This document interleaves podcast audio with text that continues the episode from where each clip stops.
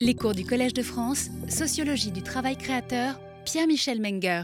Bienvenue à, toutes et à tous.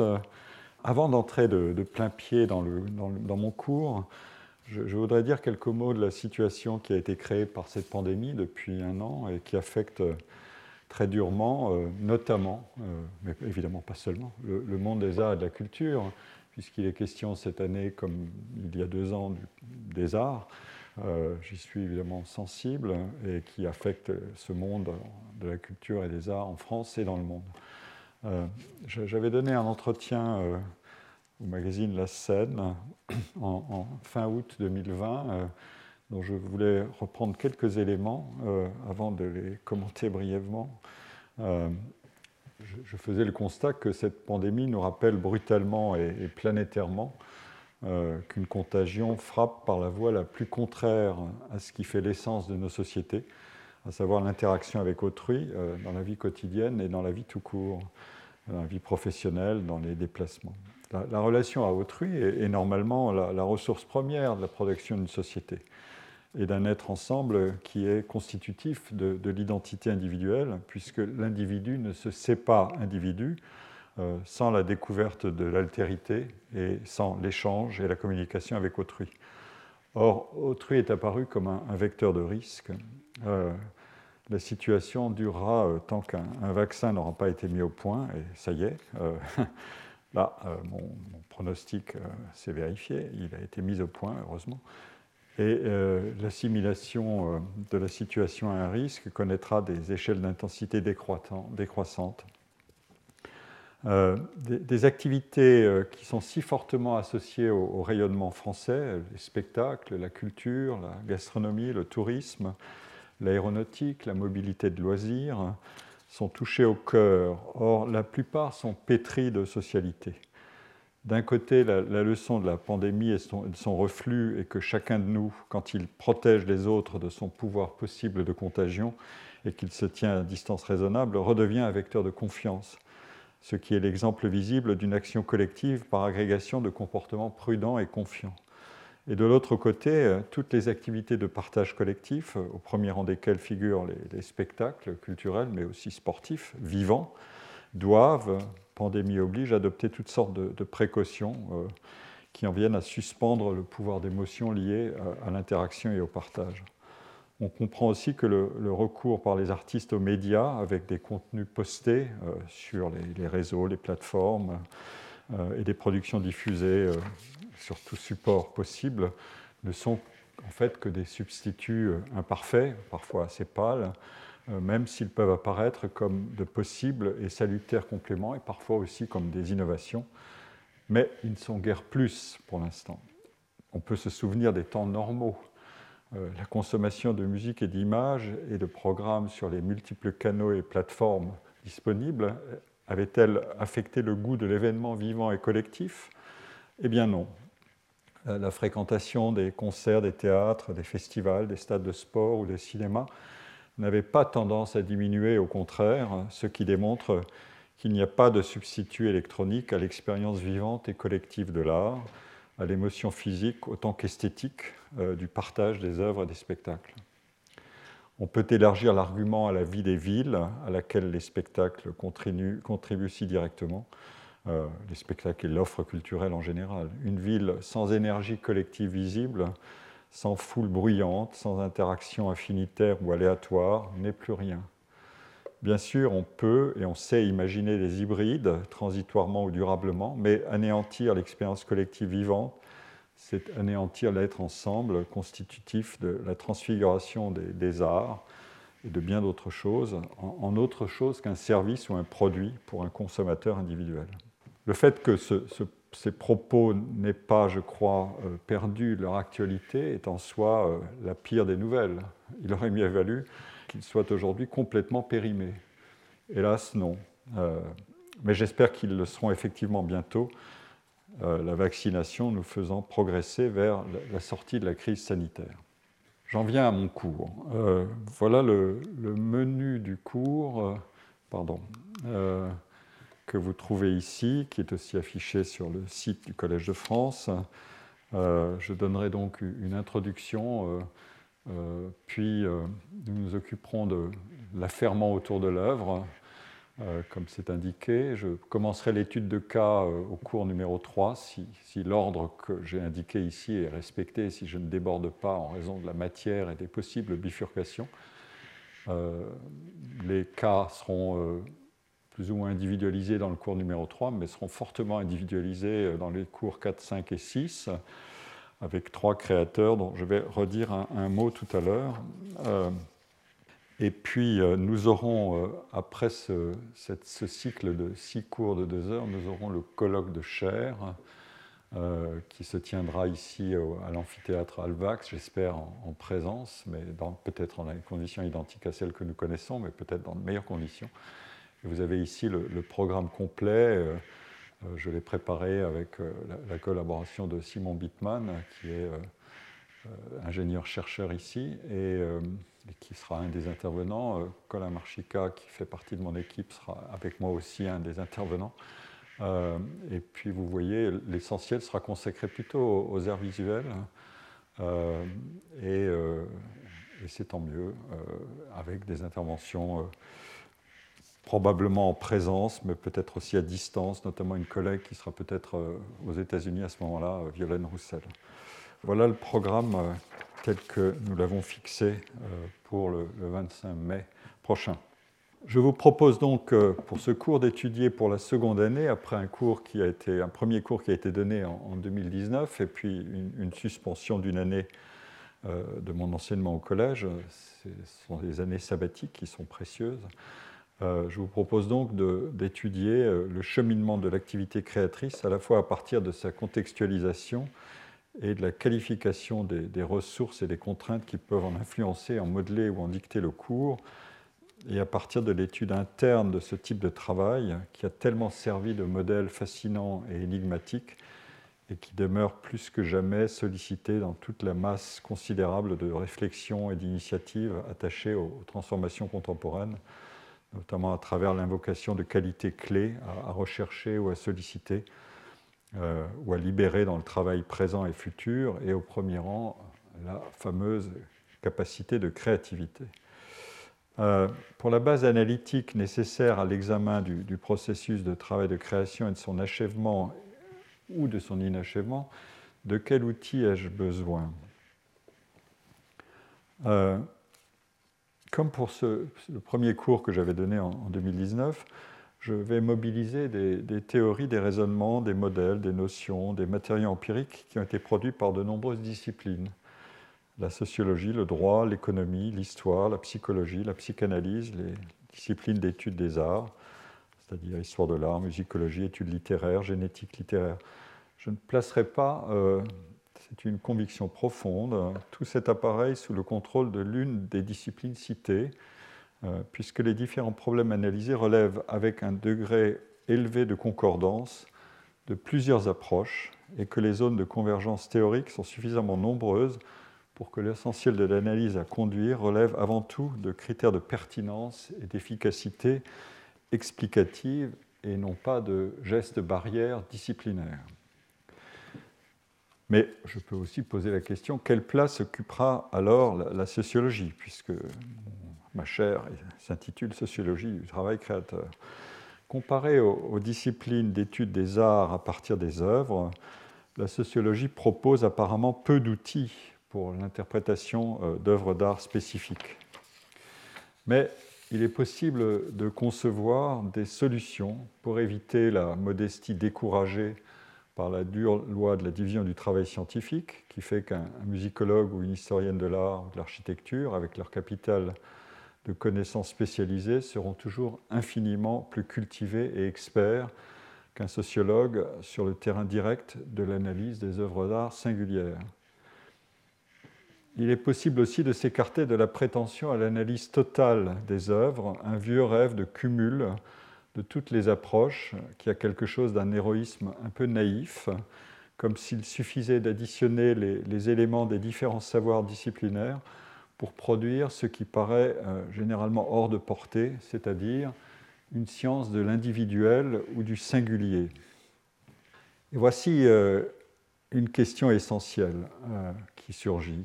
jusqu'où peut-on s'approcher de la singularité des œuvres et des auteurs avec des outils qui sont d'abord conçus pour analyser des faits généraux plutôt que des cas particuliers. Par exemple, si je prends euh, Frank Lloyd Wright, euh, c'est le cas Frank Lloyd Wright, ou bien euh, l'architecture comme un art, une histoire, ou un espace de concurrence et un espace d'innovation vous avez deux types de problèmes qui sont très différents. Qu'est-ce que c'est que faire une monographie sur Frank Lloyd Wright et qu'est-ce que c'est que faire une, analyse de sa position dans un monde euh, D'un côté, on aura la généralité, de l'autre, la singularité. Euh, je pense que pour savoir jusqu'où on peut s'approcher de la singularité, il faut répondre à cette question en, établissant un cadre analytique des études de cas. Euh, et pour introduire le problème brièvement tout de suite, je voudrais, mais j'y reviendrai plus tard aussi, je voudrais m'appuyer sur ce livre aussi singulier et original qu'important qu'a été et que demeure l'essai d'une philosophie du style de Gilles Gaston Granger, qui a été euh, professeur ici au Collège de France, euh, qui a enseigné euh, dans à la fin des années, dans la deuxième partie des années 80 et jusqu'en 90. Euh, dans ce livre, euh, Gilles Gaston Granger a forgé une, stylistique pour explorer la, production scientifique comme un, la production scientifique comme un travail et chemin faisant, il rapproche sur bien des points la production scientifique de la création artistique, tout en établissant les différences nécessaires. Le style est, selon Granger, la solution individuelle apportée aux difficultés que rencontre tout travail de structuration. J'ai euh, la citation maintenant que je vais vous donner. Appliquons l'argument au domaine de, la science et des arts. Et euh, je condense dans euh, les citations que je vous donne et qui sont affichées dans la diapositive. voilà le, raisonnement que, que, mène Gilles Gaston Granger. La connaissance scientifique, processus de conceptualisation, consiste d'abord à réduire ce qui est ressenti dans la perception comme individuel, c'est-à-dire comme moment concret vécu dans, une telle situation. Or, tout un aspect de la pensée laborieuse est orienté vers la récupération de cet individuel vécu. Et c'est là qu'apparaît le, monde des arts. Le mystère de la création esthétique ne vient-il pas surtout en fin de compte de ce que l'œuvre d'art tente à révéler non seulement une universalité sans concept, et euh, Granger fait allusion aux analyses qu'il juge insurpassées de la critique de la faculté de juger de Emmanuel Kant, mais aussi une individualité conceptualisée. Et il poursuit la création esthétique en tant que travail, de ce point de vue, l'une des tentatives humaines pour surmonter l'impossibilité d'une saisie théorique de l'individuel. Si on voit dans l'acte esthétique un travail, et voilà qu'il introduit une autre notion qui sera au cœur de tout ce que je dis, euh, un travail, il apparaît comme une des voies authentiques qu'ont choisi les hommes pour dépasser à la fois la pratique immédiate et la réduction scientifique dans la saisie de l'individuel. Et donc, plutôt que de raisonner dans la catégorie de l'individuel, autrement dit, euh, euh, pardon, raisonner dans la catégorie de l'individuel, il faut revenir au processus dont l'individuel est le terme, autrement dit au processus d'individuation.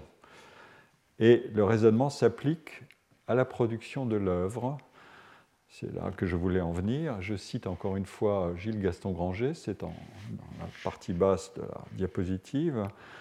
La thèse générale est que l'objet s'individue lorsque plusieurs structurations concurrentes sont simultanément possibles et non pas seulement des structurations de plus en plus fines et pour ainsi dire emboîtées dans des structurations chevauchantes, euh, superposer certaines partielles, d'autres globales pour un objet donné. De même que l'effet stéréoscopique est obtenu par la conjonction de deux images disparates, de même l'effet d'individuation naîtrait de cette virtualité de structures multiples. J'avais euh, un peu été sur cette voie-là d'exploration euh, dans le premier cours que j'avais donné en 2019 en montrant euh, comment effectivement l'enveloppe des possibilités était une ressource fondamentale dans laquelle un espace dans lequel se déplaçait euh, le créateur pour trouver une voie sans avoir une idée absolument claire du cheminement exact à, accomplir.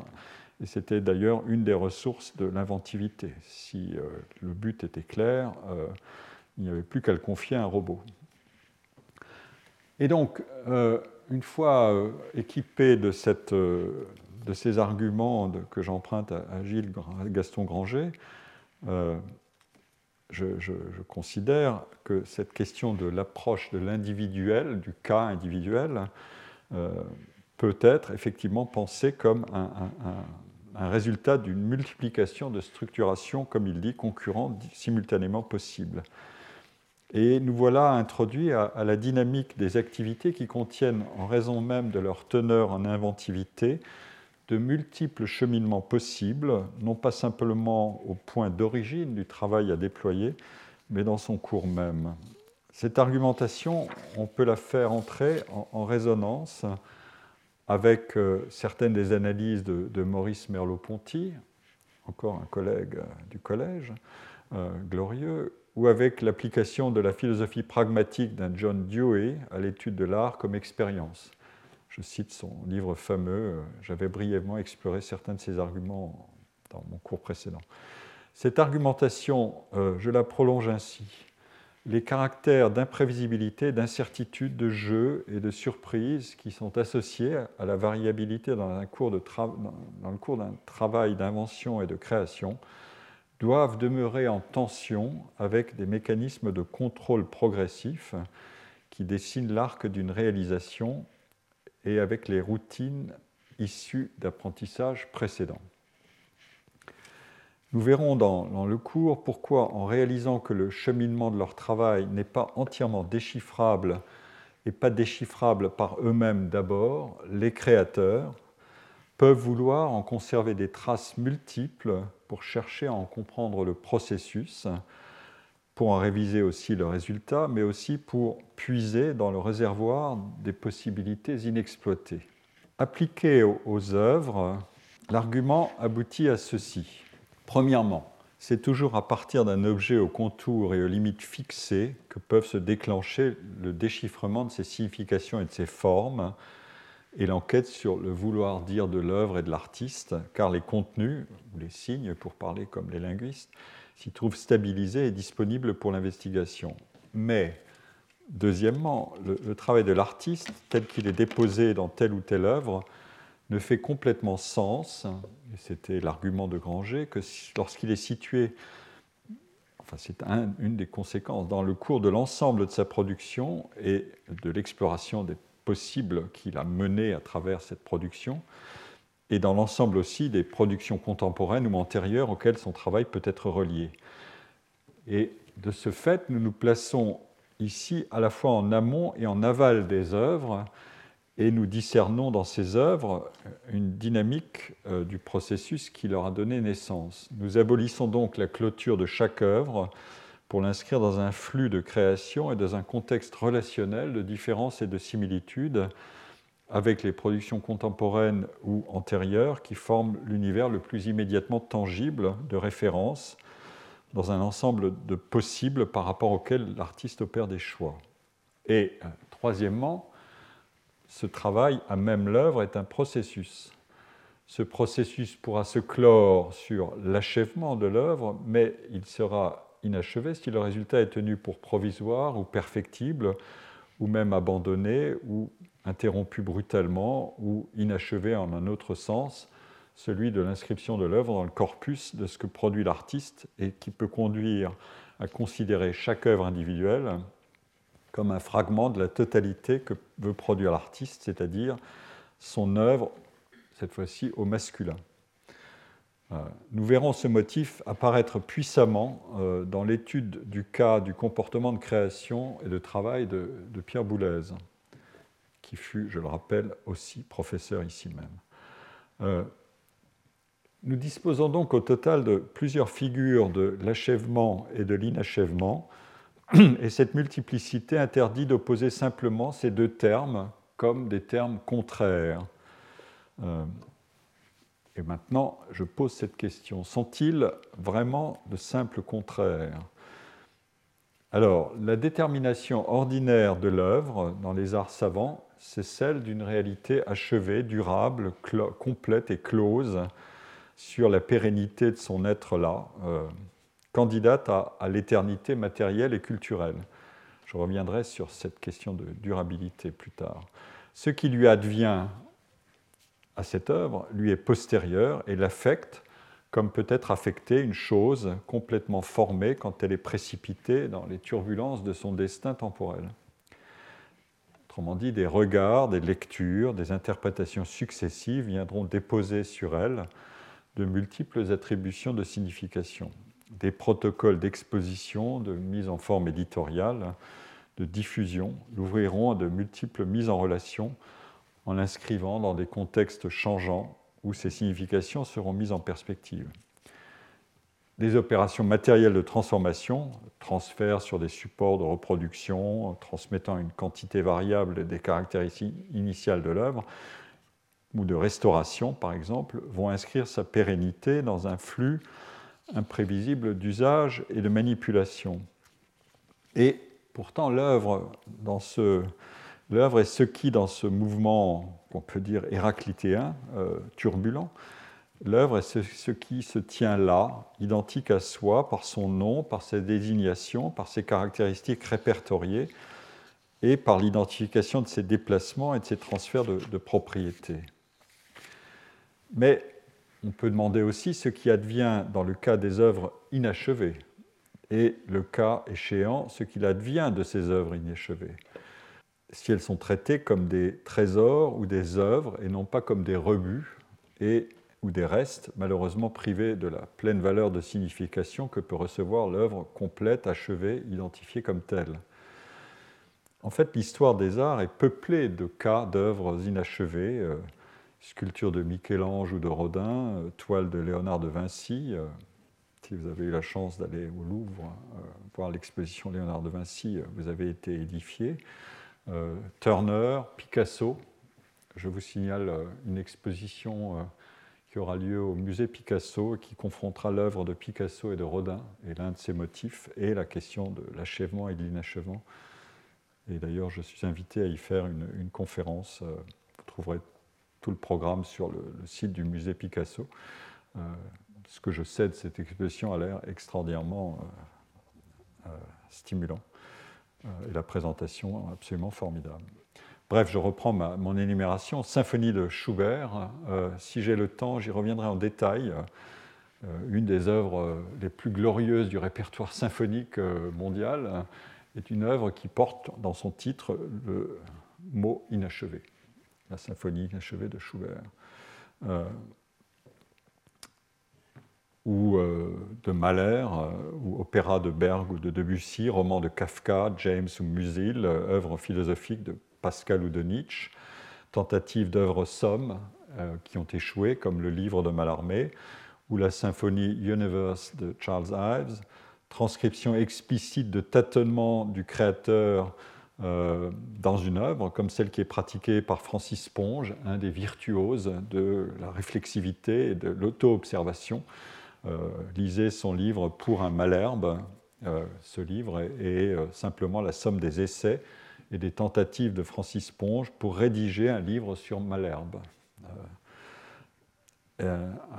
C'était une commande d'un éditeur. Le livre ne, sera jamais achevé et on l'a publié dans un, dans un volume d'essais. De, on, a publié on a publié ce volume avec les brouillons, les essais, les réécritures et les rêveries du poète aux prises avec son sujet, ce qui probablement l'enchantait.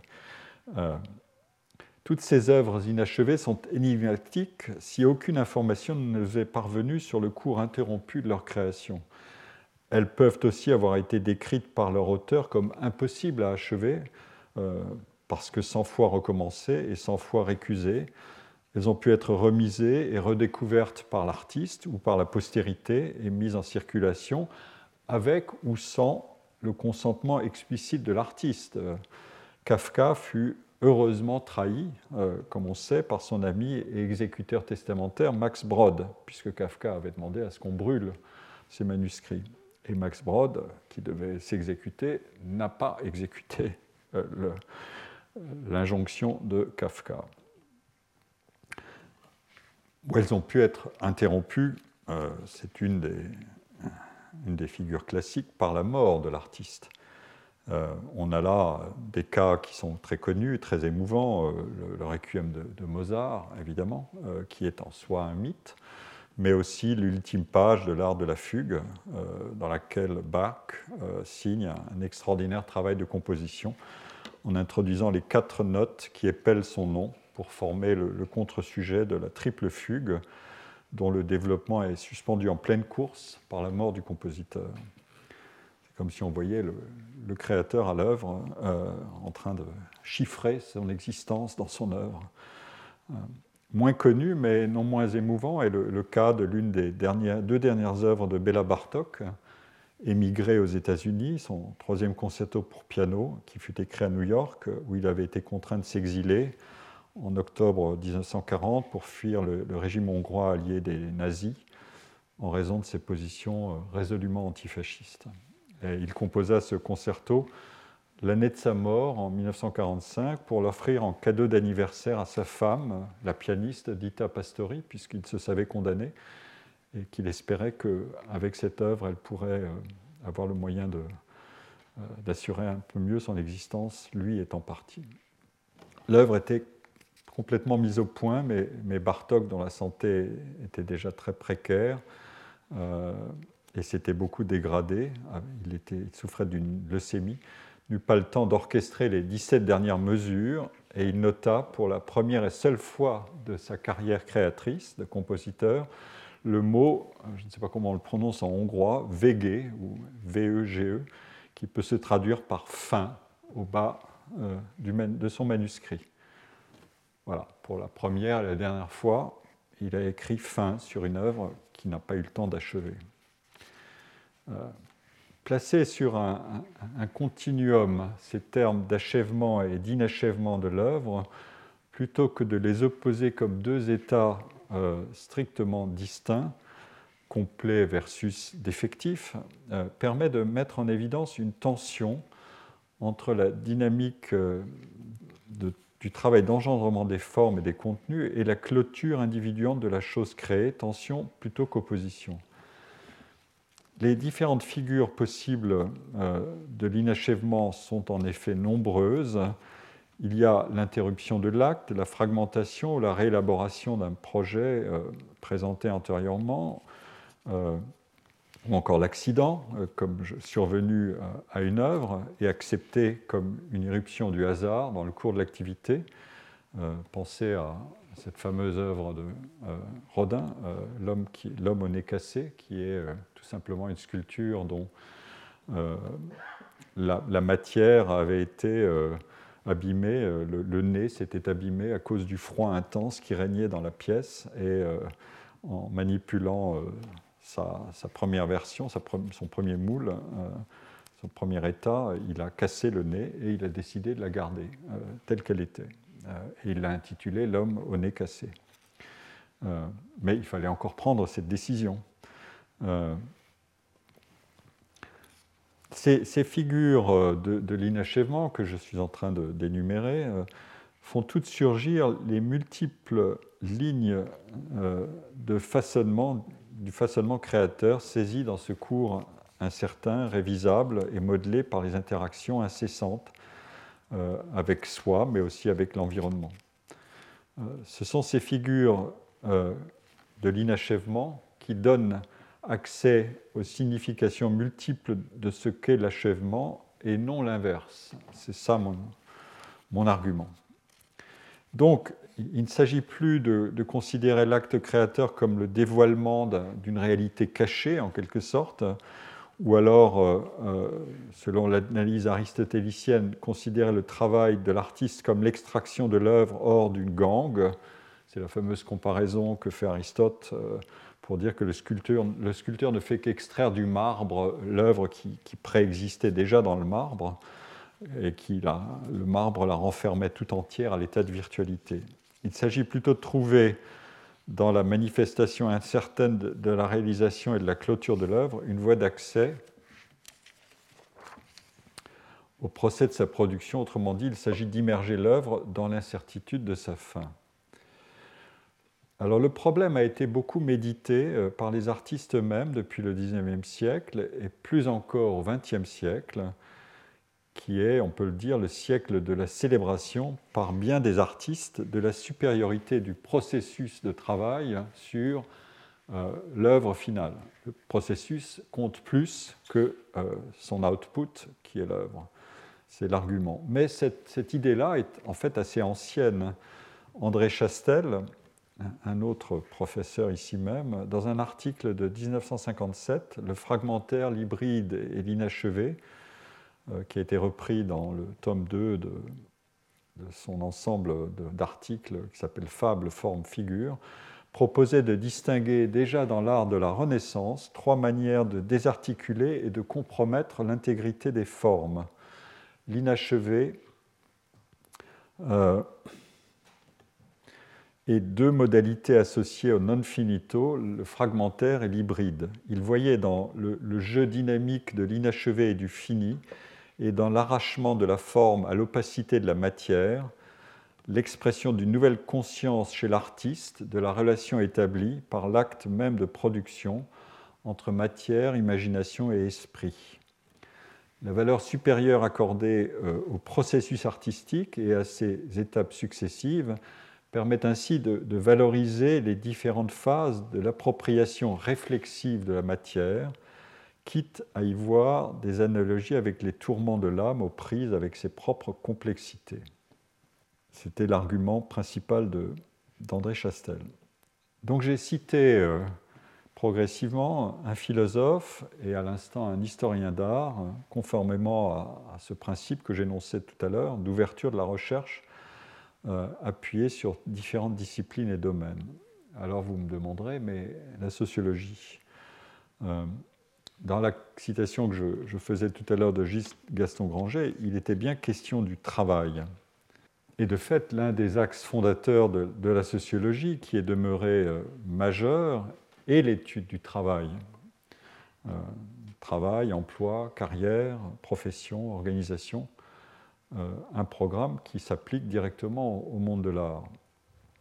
Je suis parti de cette entrée par le travail euh, en, 2019 et je voudrais vous rappeler euh, en quelques mots les différents constats pour relier le cours antérieur à ce cours-ci de ce que j'avais identifié en partant du lexique du travail et des problèmes du travail au sens classiquement sociologique. Je, résume les, principaux points de ce que j'ai mis en évidence. Le travail dans les différents arts exige des ressources très variables et il est aisé de tracer un axe aux deux extrémités duquel on placera euh, la poésie ou l'écriture romanesque d'un côté, la réalisation cinématographique ou la création architecturale de l'autre. Euh, les moyens nécessaires pour pratiquer ces, deux sortes d'art sont évidemment très différents. Le poète n'a pas besoin de beaucoup de choses et l'architecte, c'est l'inverse. En revanche, le temps exigé pour travailler à créer est, lui, distribué pas du tout selon cette opposition, il est distribué beaucoup plus normalement. Et toutes les activités de création s'organisent pour les individus qui en font métier en carrière. Et que savons-nous de cette activité professionnelle des artistes? Eh bien, les enquêtes qui sont menées périodiquement, euh, et il y en aura encore qui vont être refaites là maintenant parce que la période est difficile et que les conséquences seront nombreuses. Eh bien, ces enquêtes permettent de dresser le, portrait suivant des professionnels des arts euh, dans tous les grands pays développés. Euh, les artistes recensés ont une moyenne d'âge plus basse que celle de la population active, un niveau de diplôme supérieur à la moyenne. Ils se concentrent davantage dans les grandes aires métropolitaines, présentent des taux plus élevés d'auto-emploi ou d'activité indépendante, selon la terminologie juridique française. Un des sujets d'ailleurs qui, euh, pose une, vraie question quand euh, certains artistes, comme dans le monde des spectacles, sont salariés et donc en partie protégés euh, par les dispositions antérieures et actuelles, et les indépendants non. ce qui les conduit évidemment à s'interroger sur ce que veut dire cette indépendance sans ressources. D'autre part, il y a une tendance continue de ces, formes, de ces métiers à la féminisation. Et les mêmes enquêtes convergent pour établir que les revenus des professionnels des arts sont en moyenne euh, plus faibles que ceux de la catégorie d'ensemble dans laquelle on les, inclut par la statistique publique, au vu de leur niveau de formation et du statut social de leur activité. En France, je vous rappelle que les artistes sont classés parmi les cadres et professions intellectuelles supérieures, et aux États-Unis parmi les Professional, Managerial and Technical Workers. L'estimation de ce qu'on peut appeler les expériences, de gain d'un artiste peut être précisé à partir d'une équation de revenus et on prend en compte donc euh, toute une série de caractéristiques, le sexe, l'âge, le lieu de résidence, la situation de famille, la nationalité, euh, et aussi celles qui sont plus directement prédictives de, l'espérance de gain, c'est-à-dire le niveau d'études, de qualification et l'expérience professionnelle. Et quand on pratique cette économétrie-là, cette estimation par la fonction de gain, on aboutit à mesurer ce qu'est le coût d'opportunité du choix d'une profession artistique. Celui-ci, ce coût d'opportunité, représente l'écart, mais négatif, entre le revenu moyen que peut espérer un, individu dans une profession artistique et le revenu qu'il pourrait obtenir à partir de ses caractéristiques personnelles dans la meilleure solution de remplacement possible sur le marché du travail s'il décidait de quitter ces professions artistiques. En procédant ainsi, on voit qu'une fois comparé à ce que, seraient les gains d'un individu représentatif de l'ensemble du groupe professionnel auquel on les rattache, les artistes, la pénalité que subissent en moyenne les artistes est très importante, mais varie aussi beaucoup en fonction de la, profession considérée. Les, grandes enquêtes indiquent aussi que les artistes connaissent une très forte dispersion de leurs revenus. Euh, il y a beaucoup d'inégalités dans le monde des arts. Euh, une plus grande variabilité de revenus dans le temps et des taux plus élevés de, chômage et de sous-emploi contraints. Euh, et ça, ce sont des valeurs qui sont plus élevées que dans la quasi-totalité des autres professions qui sont classées dans cette même catégorie socioprofessionnelle, des cadres et professions intellectuelles supérieures. Et euh, comme je l'ai euh, rappelé, la distribution des revenus inégalitaire veut dire qu'un dixième des professionnels de ces métiers obtiennent la moitié des revenus annuellement distribués et un cinquième d'entre eux concentrent 80% des gains. Et il y a la question des, des, individus ou des artistes à revenus artistiques nuls ou négatifs. Négatifs, c'est-à-dire net des dépenses qu'ils engagent pour exercer le métier. Et ces individus sont plus nombreux que dans toutes les autres catégories du, groupe des professions supérieures. Mais à l'autre extrémité, on trouve la pointe extrêmement allongée qui signale la présence d'artistes dont les revenus atteignent des niveaux extrêmement élevés, voire astronomiques.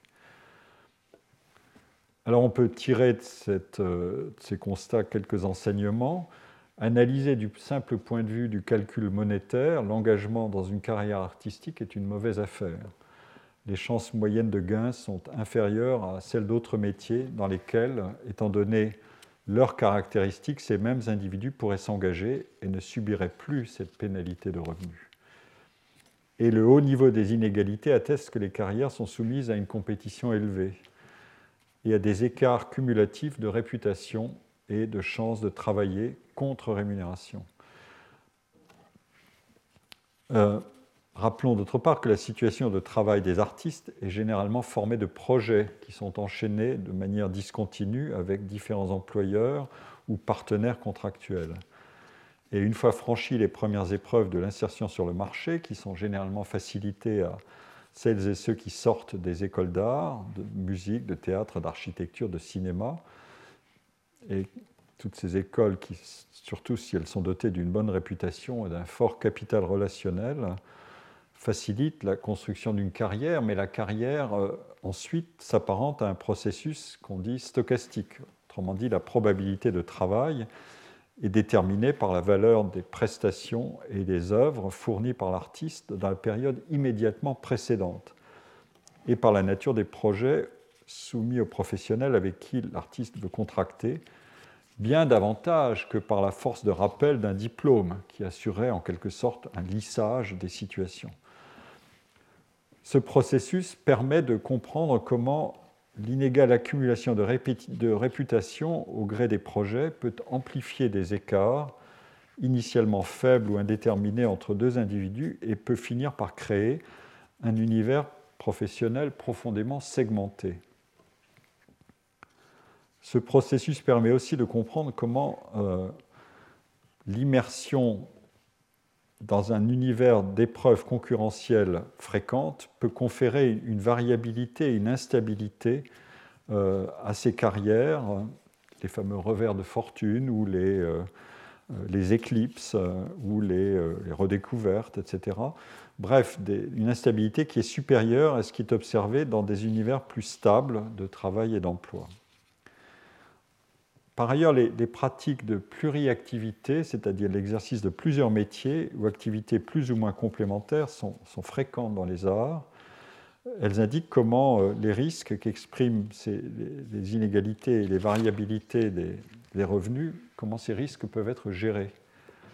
Et ici, les recherches montrent que les artistes ne travaillent dans des activités extra-artistiques que pour atteindre le niveau de ressources nécessaire au maintien de leur engagement dans l'activité créatrice plutôt que de maximiser leurs revenus dans toutes sortes d'activités plus ou moins plaisantes, ils allouent autant de temps que possible au travail de, création, l'activité noyau, dès qu'ils franchissent le seuil de ressources qu'ils se sont fixés et qu'ils se sont procurés avec le, reste de leurs activités qui ne sont pas de vocation, comme on dit. Autrement dit, euh, si j'arrive à me débarrasser euh, de ce, que, ce, qui me plaît moins, euh, mais qui m'est nécessaire hein, dans un premier temps, je concentrerai euh, toute mon énergie sur le travail cœur, le travail de vocation, à partir du moment où j'aurai franchi un certain seuil de sécurité de mes ressources.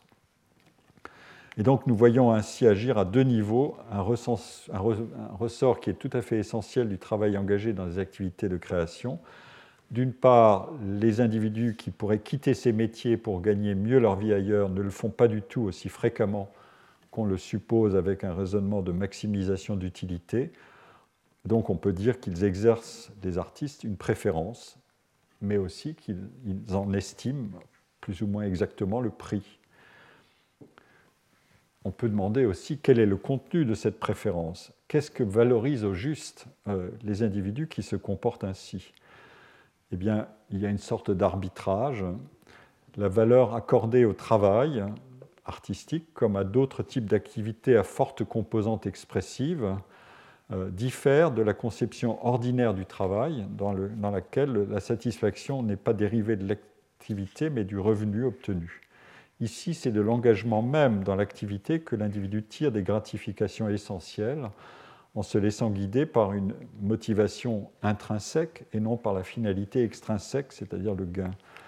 Ces gratifications sont liées à la variété du travail, au degré d'autonomie qu'il offre, et donc à son potentiel formateur et au bénéfice d'approfondissement de la connaissance de soi qu'il délivre. Les qualités du travail ainsi conçu constituent l'une des dimensions qui entrent dans la cotation des professions selon leur échelle de prestige. Et euh, à partir de ce type de raisonnement, on peut examiner tout un ensemble de propriétés du processus créateur. Euh, je les énumère ici euh, en fonction du programme que j'avais suivi pour ce bref rappel. L'intensité de travail, ses modalités et sa signification particulière, la teneur formatrice du travail, ça c'est très important. L'individu recherche en travaillant à apprendre davantage, sans cesse, sinon euh, son travail perd à la fois en, gratification intrinsèque et en chance de se développer. Euh, le degré d'autonomie et de pression dans le travail qui existe évidemment, les deux sont vrais.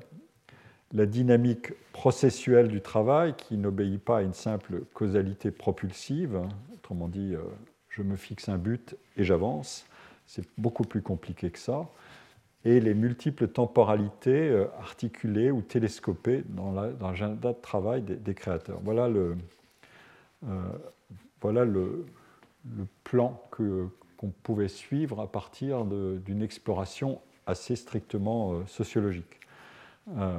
Et je parvenais au, constat suivant qui concerne la qualification de l'acte de travail. Et il faut le méditer toujours parce qu'il s'applique directement aux arts, mais aussi à d'autres activités. Dans les arts, la quantité de travail appliquée à une œuvre ou à un projet entretient une relation euh, complexe avec la qualité du résultat, et en tout cas beaucoup plus complexe que dans la plupart des autres activités. Autrement dit, euh, il ne suffit pas de beaucoup travailler pour être assuré de produire quelque chose qui aura de la valeur. Et ça, c'est une surprise euh, et une épreuve qui permet de décrocher l'analyse de la valeur de la quantité des inputs.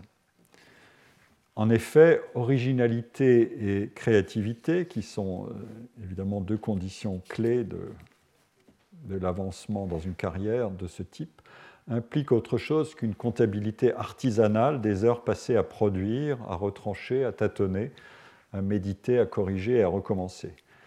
Il peut très bien n'y avoir rigoureusement aucune corrélation entre la quantité d'efforts que peut mettre un créateur à produire son œuvre et la satisfaction qu'elle ou il en retire au point d'achèvement. Et avec un constat encore plus perturbant, il ne peut y avoir aucune corrélation significative entre la quantité d'efforts créateurs et la valeur qui sera reconnue au résultat par les professionnels, par les publics, par le marché, par les institutions, soit immédiatement, soit à long terme.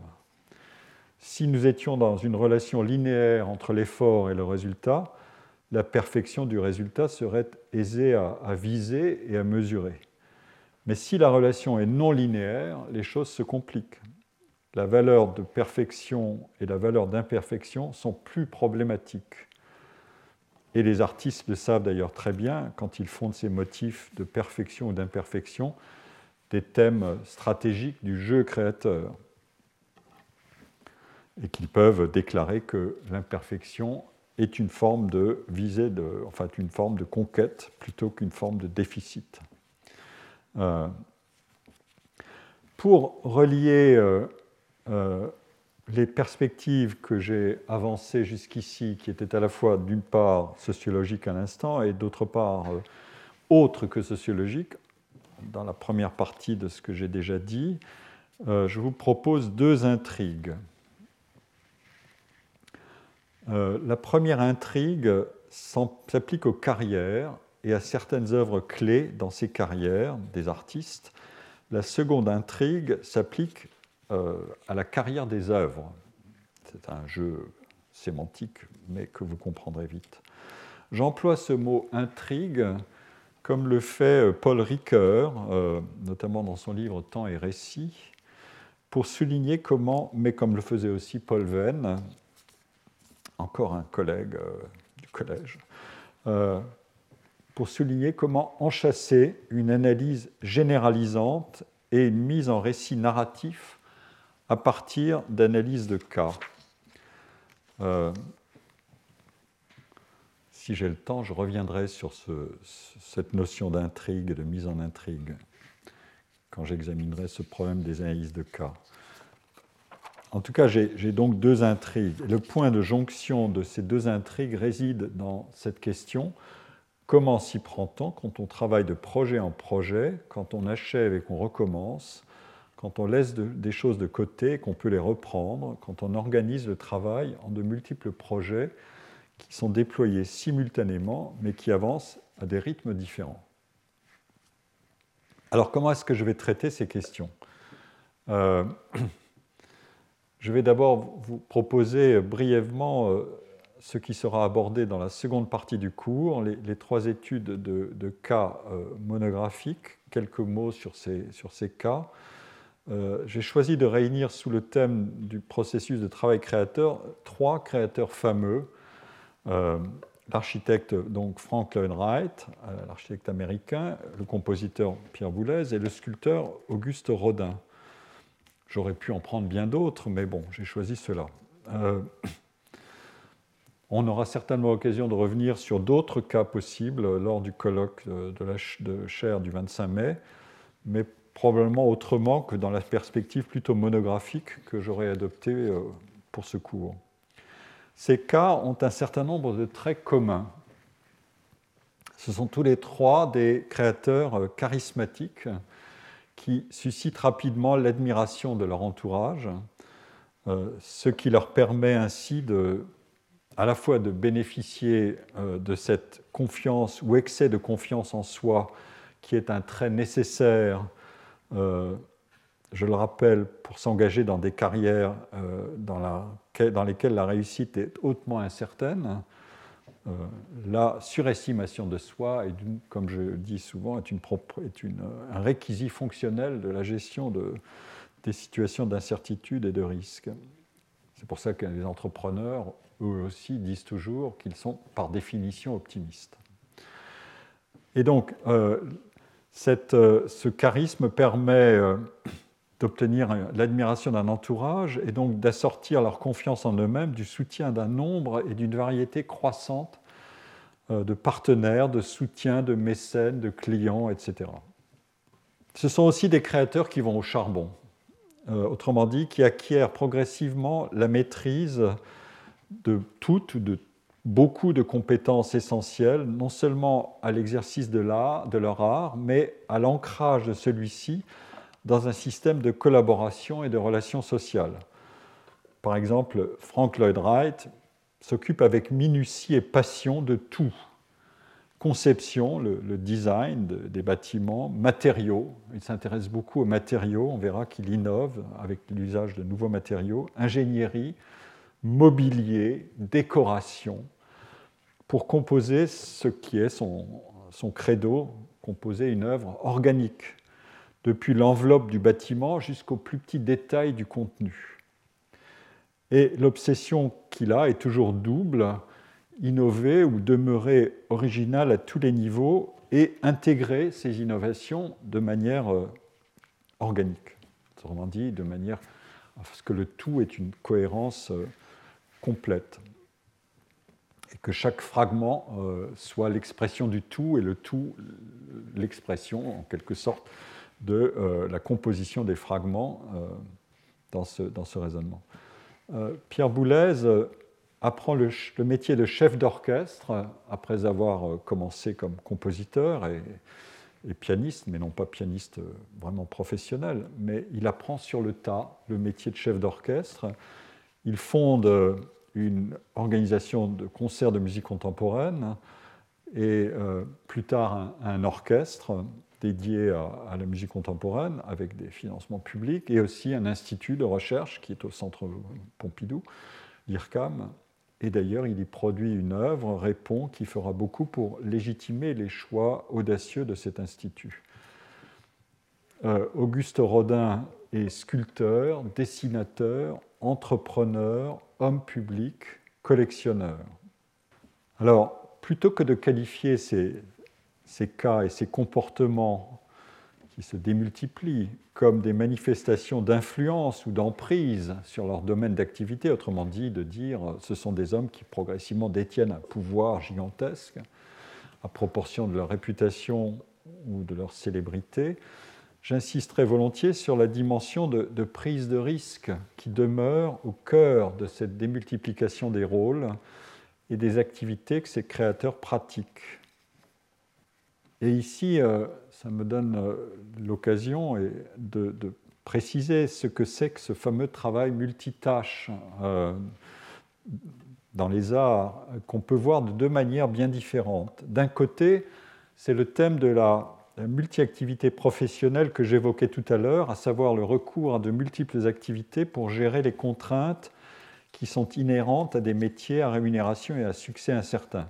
Le fameux, thème du deuxième métier nécessaire et alimentaire, c'est les petits boulots alimentaires, euh, si vous voulez, dans sa version extrême et un peu simplificatrice.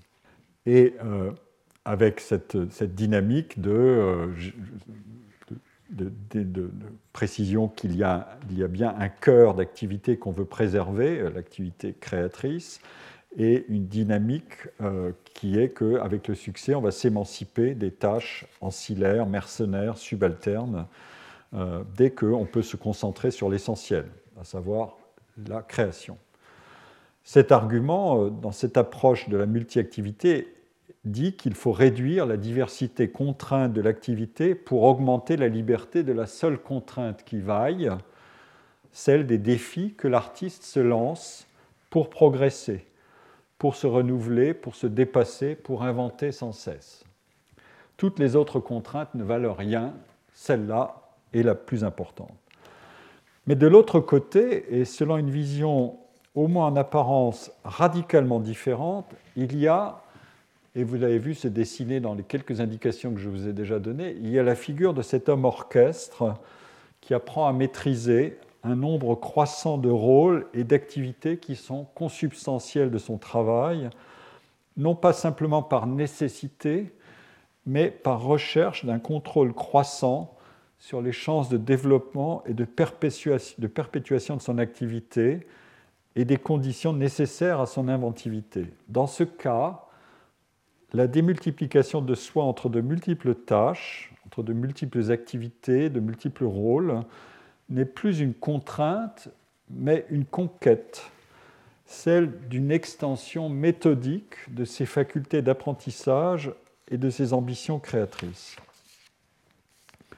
Cette extension ou cette augmentation de soi concerne simultanément l'intérieur du travail d'invention et ses conditions externes. À l'intérieur vient progressivement la vision de la carrière créatrice comme une totalité organique et la vision des défis qui lui sont associés comme des progrès vers une intégration croissante des problèmes déjà traités et des problèmes et défis qui sont encore à traiter. À l'extérieur, il s'agit du contrôle à obtenir sur la viabilité de cette carrière et des moyens de production euh, qui sont jugés nécessaires à son développement et à sa diffusion. Bien sûr, le problème ne se pose pas dans les mêmes termes dans les différents arts. Euh, dans les arts à forte intensité capitalistique, le cinéma, les arts du spectacle, l'architecture, les coûts de production sont très élevés. Ce sont des activités labor intensive, comme on dit, qui mobilisent beaucoup de monde, des équipes, des équipements. Euh, des lieux, des bâtiments, des sites de tournage, des salles de concert, de théâtre, quand ils sont ouverts et fréquentables. Et dans les arts de création plutôt solitaires, arts plastiques, littérature, euh, l'organisation du travail est très différente. Mais on y voit aussi des créateurs se démultiplier selon les deux profils de contraintes pour gagner sa vie et d'extension pour élargir euh, ses chances et ses contenus d'activité créatrice. Notez que cette distinction que je viens de faire entre deux types d'art est elle-même travaillée par l'innovation. C'était les, analyses originales de Howard Baker. Euh, on peut faire un film avec peu de moyens, c'était l'innovation de la nouvelle vague. On peut transformer l'écriture romanesque en un travail d'enquête qui exige du temps et du budget de production. Cette fameuse question de la commande d'un travail qu'il faut financer a priori. Euh, on peut toujours augmenter la taille d'un projet de livre, de peinture ou de bande dessinée, euh, de composition orchestrale aux dimensions d'une œuvre euh, considérable et très labor intensive quand le moment est choisi par l'artiste pour se lancer des défis plus grands. J'ai déjà eu l'occasion de citer le cas fameux de Picasso décidant pour une œuvre qui, qui est Les Demoiselles d'Avignon de consacrer plus de 500 esquisses et travaux préparatoires à cette œuvre. Alors qu'on on pourrait voir euh, en Picasso un virtuose euh, qui manie le pinceau euh, sans difficulté et qui va droit au but. Eh bien non. Ou on peut, on peut aussi décider d'employer ou même d'inventer des technologies ou des matériaux beaucoup plus coûteux et aussi parfois beaucoup plus hasardeux dans leur usage. Voilà quelques, quelques vues de, euh, en bas initialement et en haut dans une présentation récente de la production et de la, mise en concert de Répond de Boulez qui a été fait avec cette fameuse machine qui s'appelle la 4X, un ordinateur de traitement en temps réel des sons produits par des instrumentistes qui sont transformés réinjectés dans la salle, ce qui était à la fois une innovation et un défi technique et esthétique que Boulez d'ailleurs avait conçu pour dépasser ce qu'il considérait comme l'état amateur de la production électroacoustique. J'emprunte les images du dessus à, l'ensemble intercontemporain qui en a fait la, qui en a réalisé le concert à plusieurs reprises et, là récemment. Vous trouvez tout ça sur, leur site. Euh, les propos de Boulez d'ailleurs euh, euh, pour écrire cette œuvre me donnent l'occasion de montrer que je n'ai peut-être peut-être inconsciemment ou consciemment pas entièrement choisi mes cas sans relation entre eux, puisque Boulez évoque ici Frank Lloyd Wright, mais puisque Répond a été créé en, 81, en 82 et en 84. il y a eu trois versions successives. Je reviendrai là-dessus parce que c'est un des grands sujets. Euh, et Boulez dit, euh, après que, le commentaire dit, l'œuvre a reconnu plusieurs versions en s'allongeant chaque fois. Euh, et Boulez, le proustien, comme le dit le texte que j'emprunte donc au, texte du, du, programme de concert de cet ensemble intercontemporain, euh, Boulez le Proustien réclamait le droit d'écrire de nouveaux chapitres, lui qui disait qu'en musique, le plus mauvais chemin pour aller d'un point à un autre est la ligne droite. Vous entendez euh, résonner euh, le thème du linéaire et du non-linéaire. il préférait la spirale. on me demande parfois pourquoi remaniez-vous vos œuvres? Pourquoi les élargissez-vous? Parce que je trouve qu'elles ne, ne sont pas finies. J'ai donné parfois comme comparaison la spirale. Vous dessinez une spirale, vous l'arrêtez, elle est parfaite. La spirale est pour moi le type d'une pensée intéressante qui repasse dans les mêmes moments, mais toujours un peu plus chargée d'événements, de perspectives. Et pour donner une équivalence dans le domaine de l'architecture, je penserai volontiers au musée Guggenheim à New York, conçu par Franklin Wright. L'intérieur est une spirale en pente douce. En visitant ce musée, à chaque instant, on peut apercevoir ce qu'on va voir de près au moment suivant, mais aussi ce qu'on vient de voir et qui est déjà loin. Et voilà, euh, c'est une assez jolie euh, comparaison, je dois dire. Euh, il avait aussi le don de la, de la parole, ce cher Pierre Boulez. Dans le cas de, Frank Lloyd Wright, il y a des innovations technico-architecturales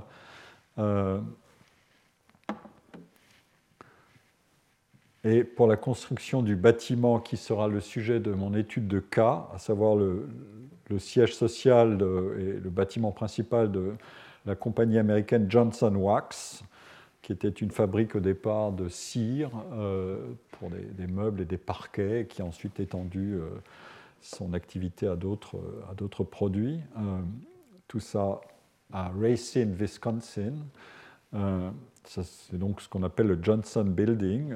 Frank Lloyd Wright a voulu innover et en fonction de ce que j'ai déjà dit, c'est-à-dire cette attention à beaucoup d'aspects du travail qui sont profondément reliés et non pas simplement délégués. Wright a décidé qu'il créerait une forme des colonnes en forme de tulipe. Vous le voyez à droite, dans, la grande salle principale de travail du bâtiment. Euh, le toit est soutenu par euh, euh, un évasement des colonnes. Mais ça posait des problèmes techniques assez importants. La question était de savoir si les colonnes, qui sont joliment élancées, pouvaient supporter une telle charge.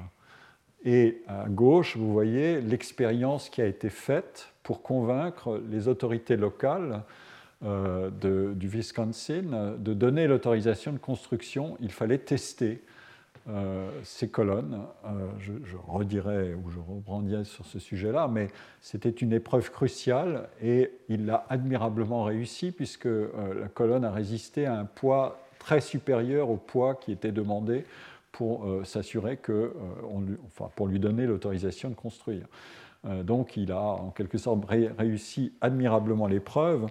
Et euh, comme toujours dans ces situations-là, un, projet qui suscite l'intérêt suscite aussi immédiatement euh, euh, la mobilisation des médias et vous trouvez dans les coupures de presse locales toutes sortes d'articles sur et de clichés sur montrant comment l'épreuve est, conduite et comment Frank Lloyd Wright en sort vainqueur de manière spectaculaire. L'innovation est ici d'employer notamment du béton armé, qui était un matériau très nouveau dans la première moitié du XXe siècle, que les architectes utilisaient peu. Et Wright a, travaillé sur des, sur des questions de résistance des matériaux. Donc, euh, ces, dimensions de multi-activité que j'ai évoquées, euh, à travers cette, extension, disons, d'une autre nature, non pas la multi-activité comme contrainte et réduction des individus parce que le temps doit être géré de, multiples manières et que tout ce qui n'est pas la vocation, l'activité de vocation est, écrasé par le reste, euh, à l'inverse, là, j'ai autre chose, mais évidemment, pour des, carrières qui se développent en quelque sorte et qui font comme la, colonne qui s'évase euh, vers le sommet, euh, on, a donc une autre image de l'artiste qui surgit. autrement dit, un, homme ou une femme minutieux, gestionnaire, entreprenant, stratège, persévérant, un mot qui circule beaucoup en ce moment, un entrepreneur de création qui veut repousser des limites. Euh, dans le travail de création, le, risque est toujours évidemment de, basculer dans le, perfectionnisme, mais le défi est d'une certaine manière remettre sur le métier une œuvre, etc. Euh, c'est une forme de perfectionnisme, mais l'image que donnait Boulez était assez jolie pour dire euh, c'est un, enrichissement, qui est une modalité non pas de perfectionnisme par écrasement de soi sous le poids d'une ambition, mais euh, par augmentation. Mais le défi qu'on se lance à soi-même est, de toute façon consubstantiel aux carrières créatrices. Et, le versant entrepreneurial de cette ambition, c'est de repousser les limites. Euh, c'est la volonté d'étendre aussi le contrôle sur un, nombre croissant de facteurs de production et de ressources pour son travail. Et évidemment, il y a là, euh, à un moment ou à un autre, la question qui va se poser, qui est celle de l'ubris financière, c'est-à-dire euh, jusqu'où peut-on pousser cette ambition et jusqu'à quelle démesure avec ses conséquences financières ou ses conséquences en termes de, ressources monétaires. Je, vous donne ici un autre exemple qui est l'hôtel impérial de Tokyo qu'a construit euh, Frank Lloyd Wright euh, entre 1928 et 1933. Et euh, son coût au départ était budgété pour 2 millions de yens. Je ne pourrais pas vous dire ce que représente exactement 2 millions de yens en, parité, en, en, currency contemporaine, en valeur actualisée.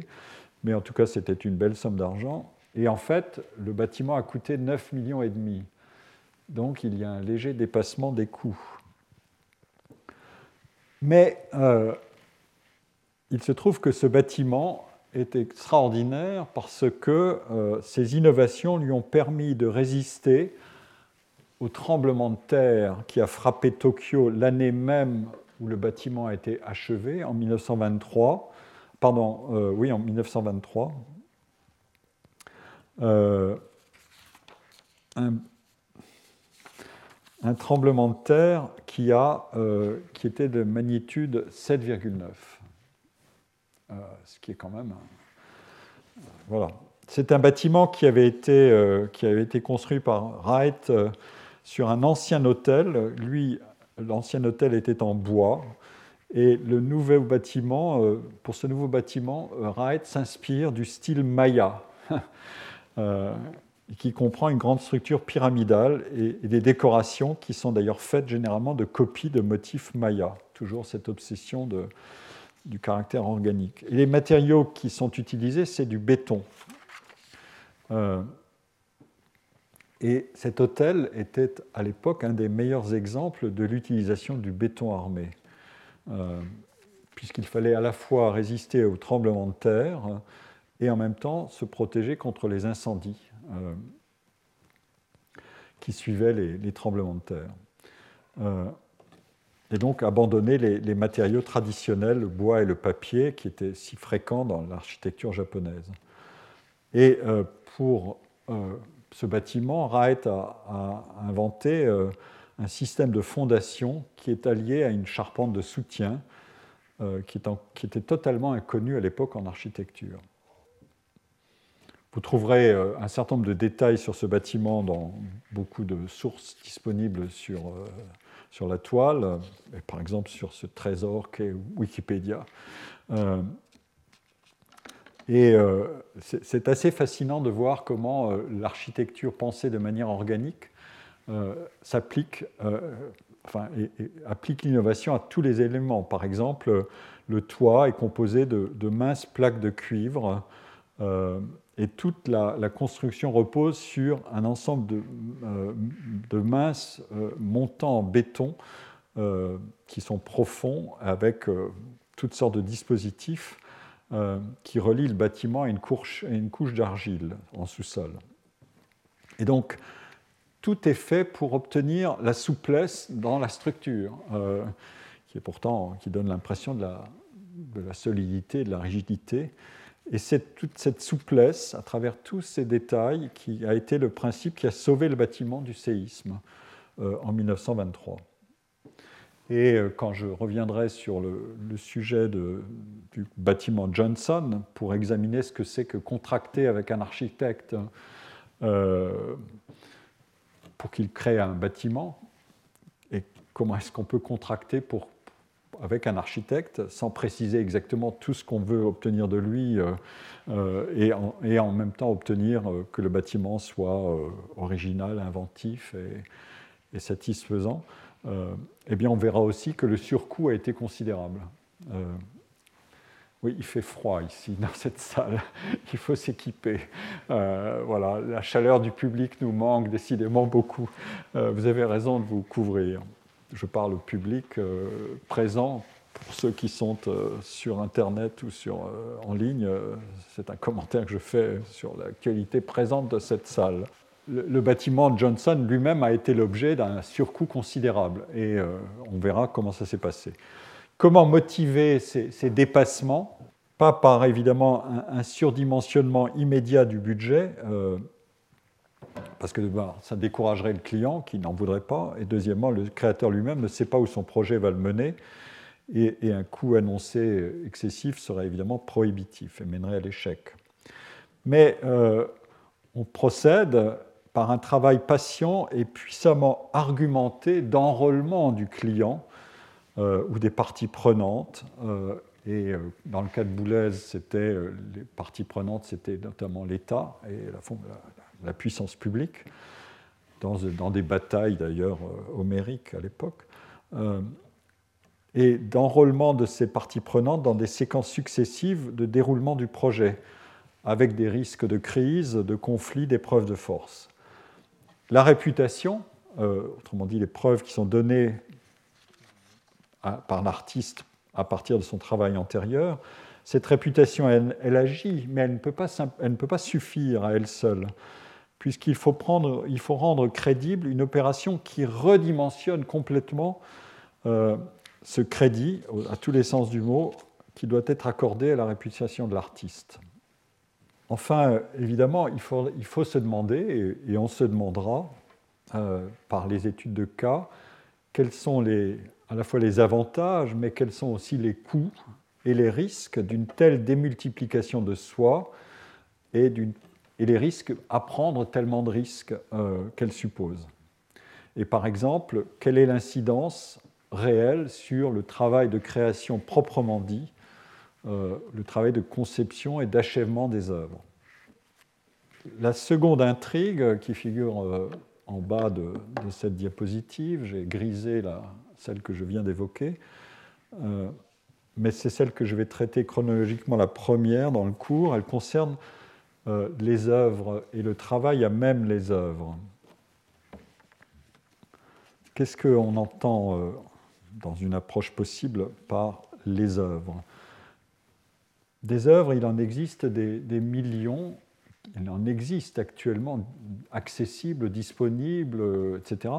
Des millions ou des dizaines, je ne sais pas, ou peut-être des centaines de millions, je ne sais pas s'il y a une estimation, euh, ça dépend aussi de ce qu'on appelle œuvre, mais quand même. on pourrait faire un inventaire mondial, je suis sûr qu'il y a des sources pour le faire, et dont une partie a été conservée, parce que la production livrée par les siècles s'accumule, et dont une partie plus restreinte est accessible sans difficulté excessive. Ce corpus considérable euh, paraît formé d'éléments stables.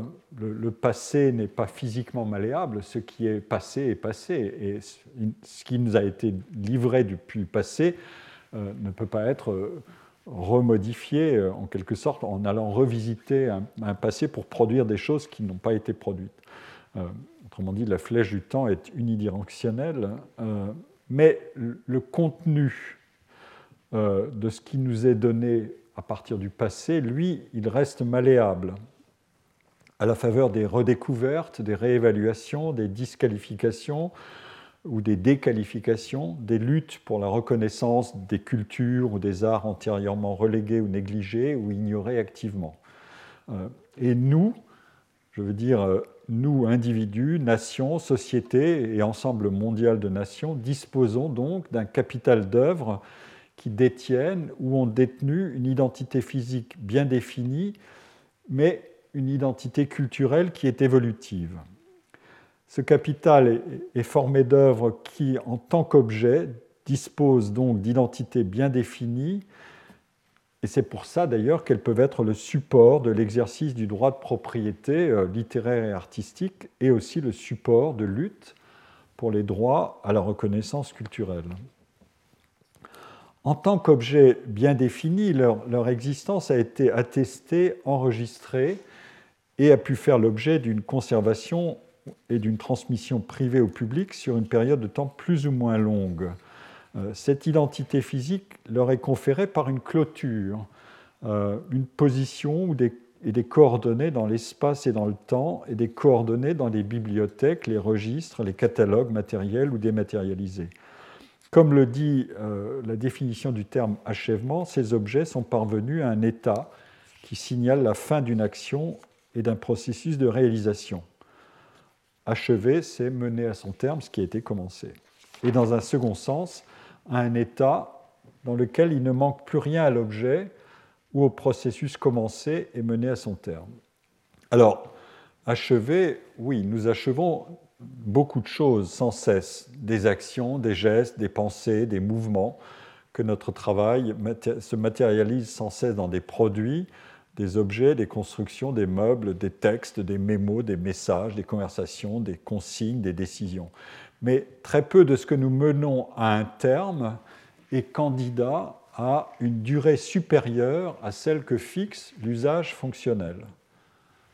Seule la muséification de certains types d'objets candidats à être collectionnés et ou à retracer l'évolution de techniques ou de modes, ou la constitution de réserves d'objets, de costumes, de vêtements qui sont destinés à ressusciter le passé, par exemple dans des productions cinématographiques ou audiovisuelles, euh, qui transportent l'action dans un passé proche ou lointain, c'est le fameux problème des, décors et, de tous les accessoires dont on a besoin et on, voit, ressusciter des, euh, des, deux chevaux, des amis 6 ou de c'est quoi, euh, qui tout d'un coup euh, sont là, présentent des objets qui normalement seraient déclassés et qui reviennent, mais seuls ces...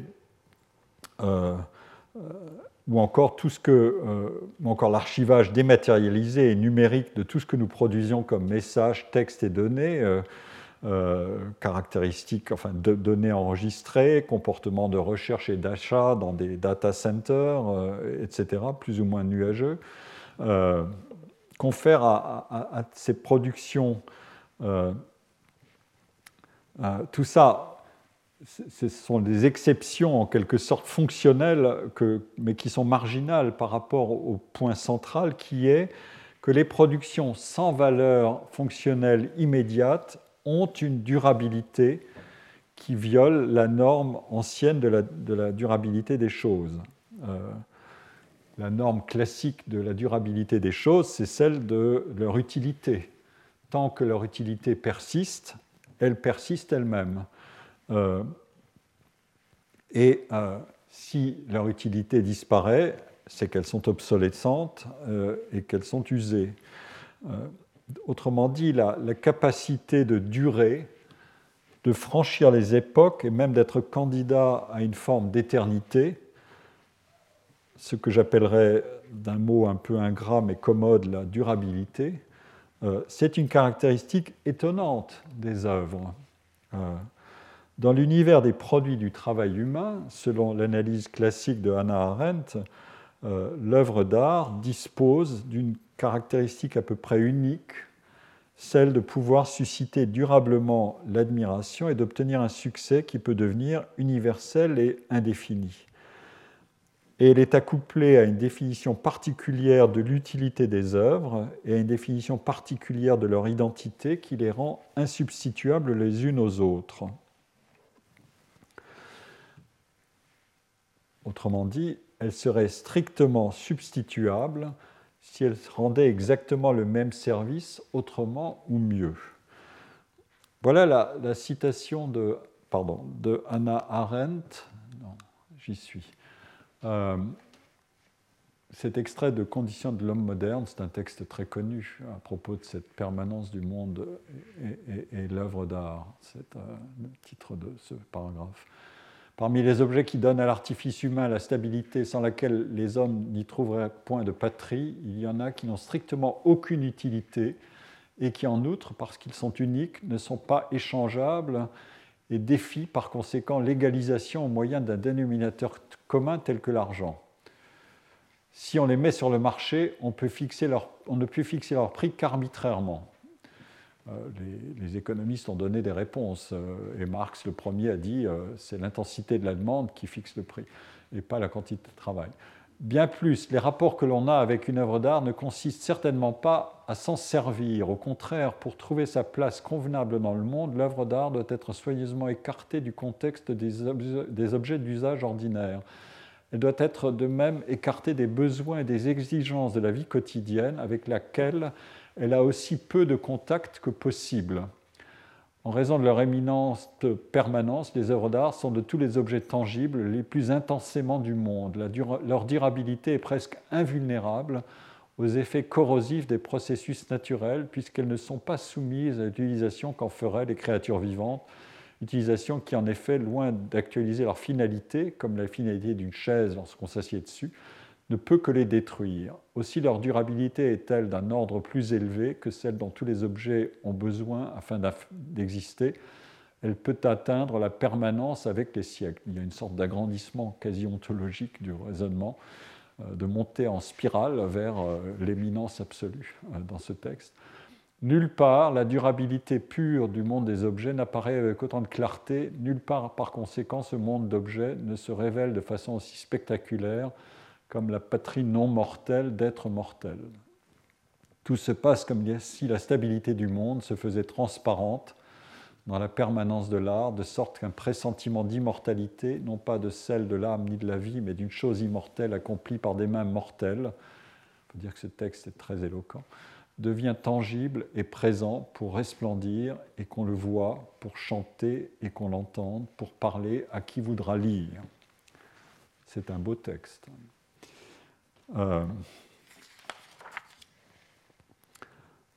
et euh, je, cite ici aussi un, autre auteur dont je vous recommande la, lecture d'un petit livre qui s'appelle Forme du temps, George Kubler, euh, qui insiste beaucoup sur cette relation entre la durabilité qui est à partir de l'inutilité essentielle et non fonctionnelle de l'œuvre et euh, je ne sais pas s'il a lu euh, quand ou, s'il a lu euh, Anna Arendt, mais l'argument est, est, assez semblable. Bien qu'il existe un lien entre l'utilité et la beauté, elles sont à jamais différentes. Aucun outil ne peut s'expliquer entièrement comme une œuvre d'art, ni le contraire. Un outil est toujours intrinsèquement simple, aussi élaboré que puissent être ses mécanismes. Ça, c'est un argument supplémentaire. Ce n'est pas la complexité qui fait la différence, mais une œuvre d'art qui est une imbrication complexe de nombreuses étapes et niveaux d'intention est toujours intrinsèquement compliquée, aussi simple que soit l'effet produit. Les œuvres d'art ne sont pas des outils, quoique beaucoup d'outils puissent partager avec elles la beauté des formes. Nous sommes en présence d'une œuvre d'art seulement lorsque ce n'est pas le caractère instrumental qui domine et que ses fondements techniques et rationnels ne sont pas prédominants. Lorsque l'organisation technique et l'ordre rationnel d'une chose accaparent notre attention, c'est un objet utilitaire. Kant a dit plus justement que le nécessaire ne peut être jugé beau, mais seulement bon ou logique. En bref, une œuvre est aussi inutile qu'un outil est utile. Les œuvres d'art sont aussi uniques et irremplaçables que les outils sont répandus et disponibles.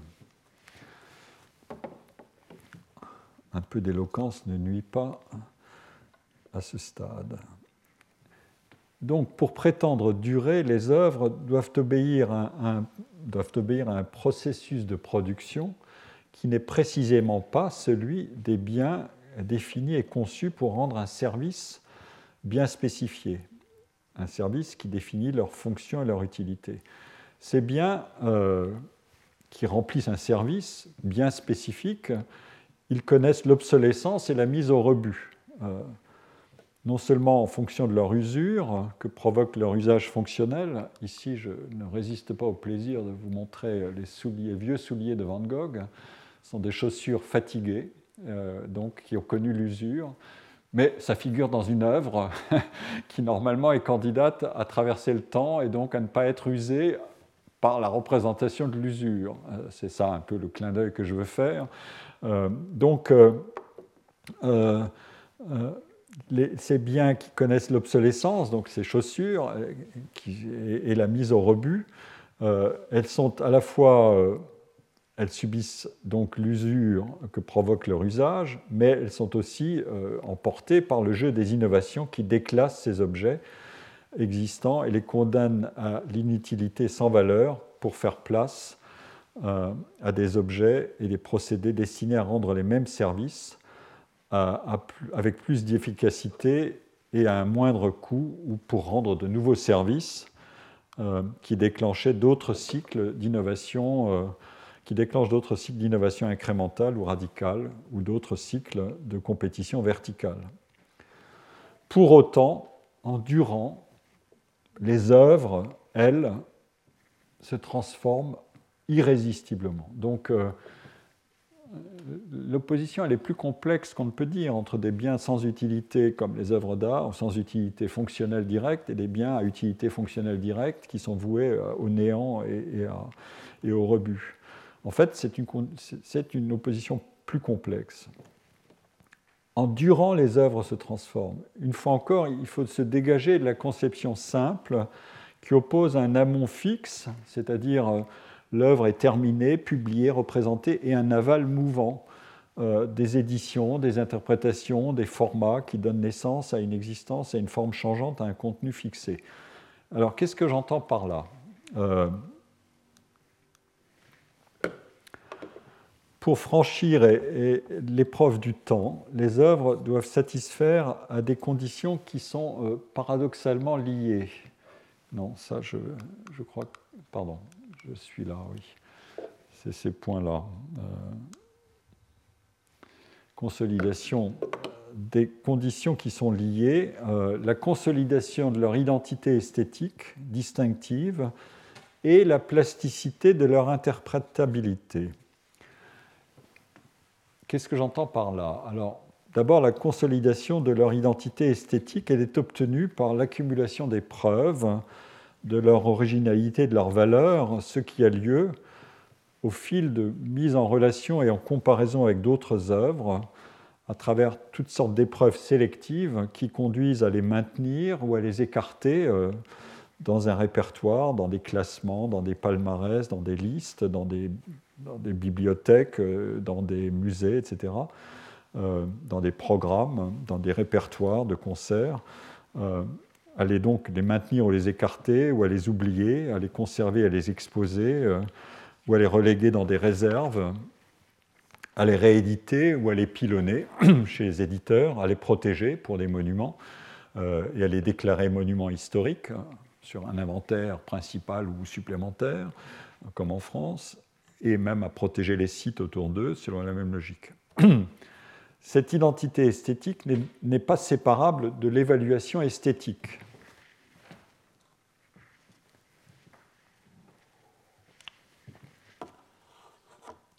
Et c'est même le processus par lequel la durabilité est quelque chose qui s'acquiert, puisque ce processus est sélectif. On ne peut pas faire durer tout, même si on en avait l'intention. Euh, si on transpose la création quelque chose de destructeur, euh, en un sens un peu différent de, Schumpeter.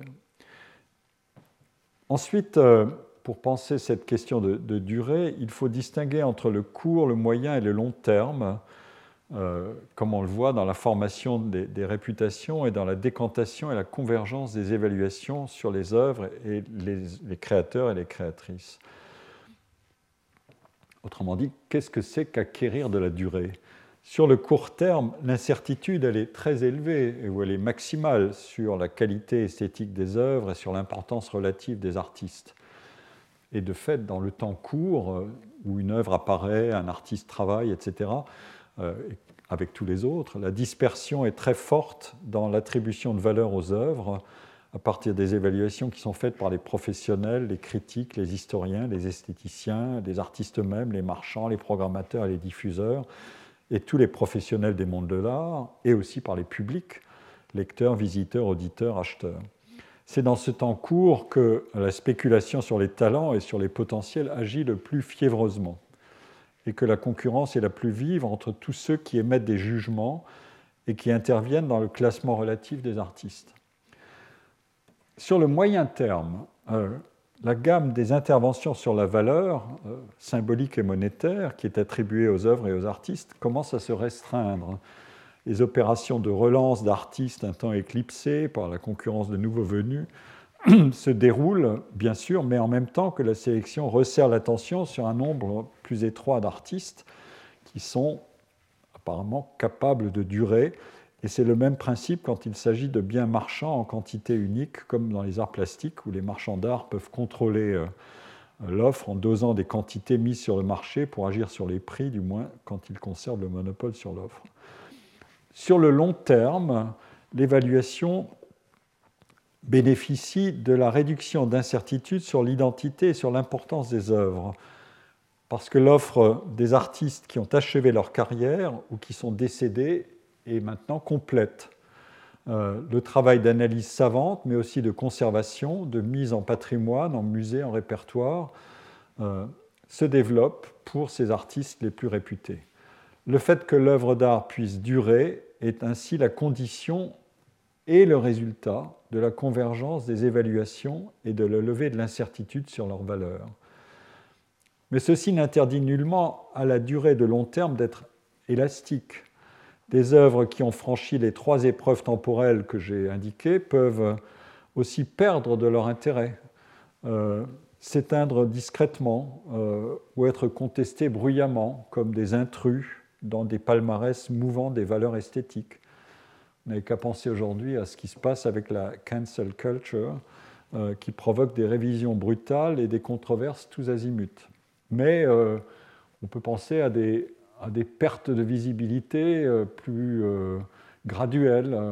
Peut-être qu'aujourd'hui, Corneille ne, ne, sonne plus, ou l'œuvre de Corneille ne résonne plus beaucoup dans l'esprit de beaucoup de monde.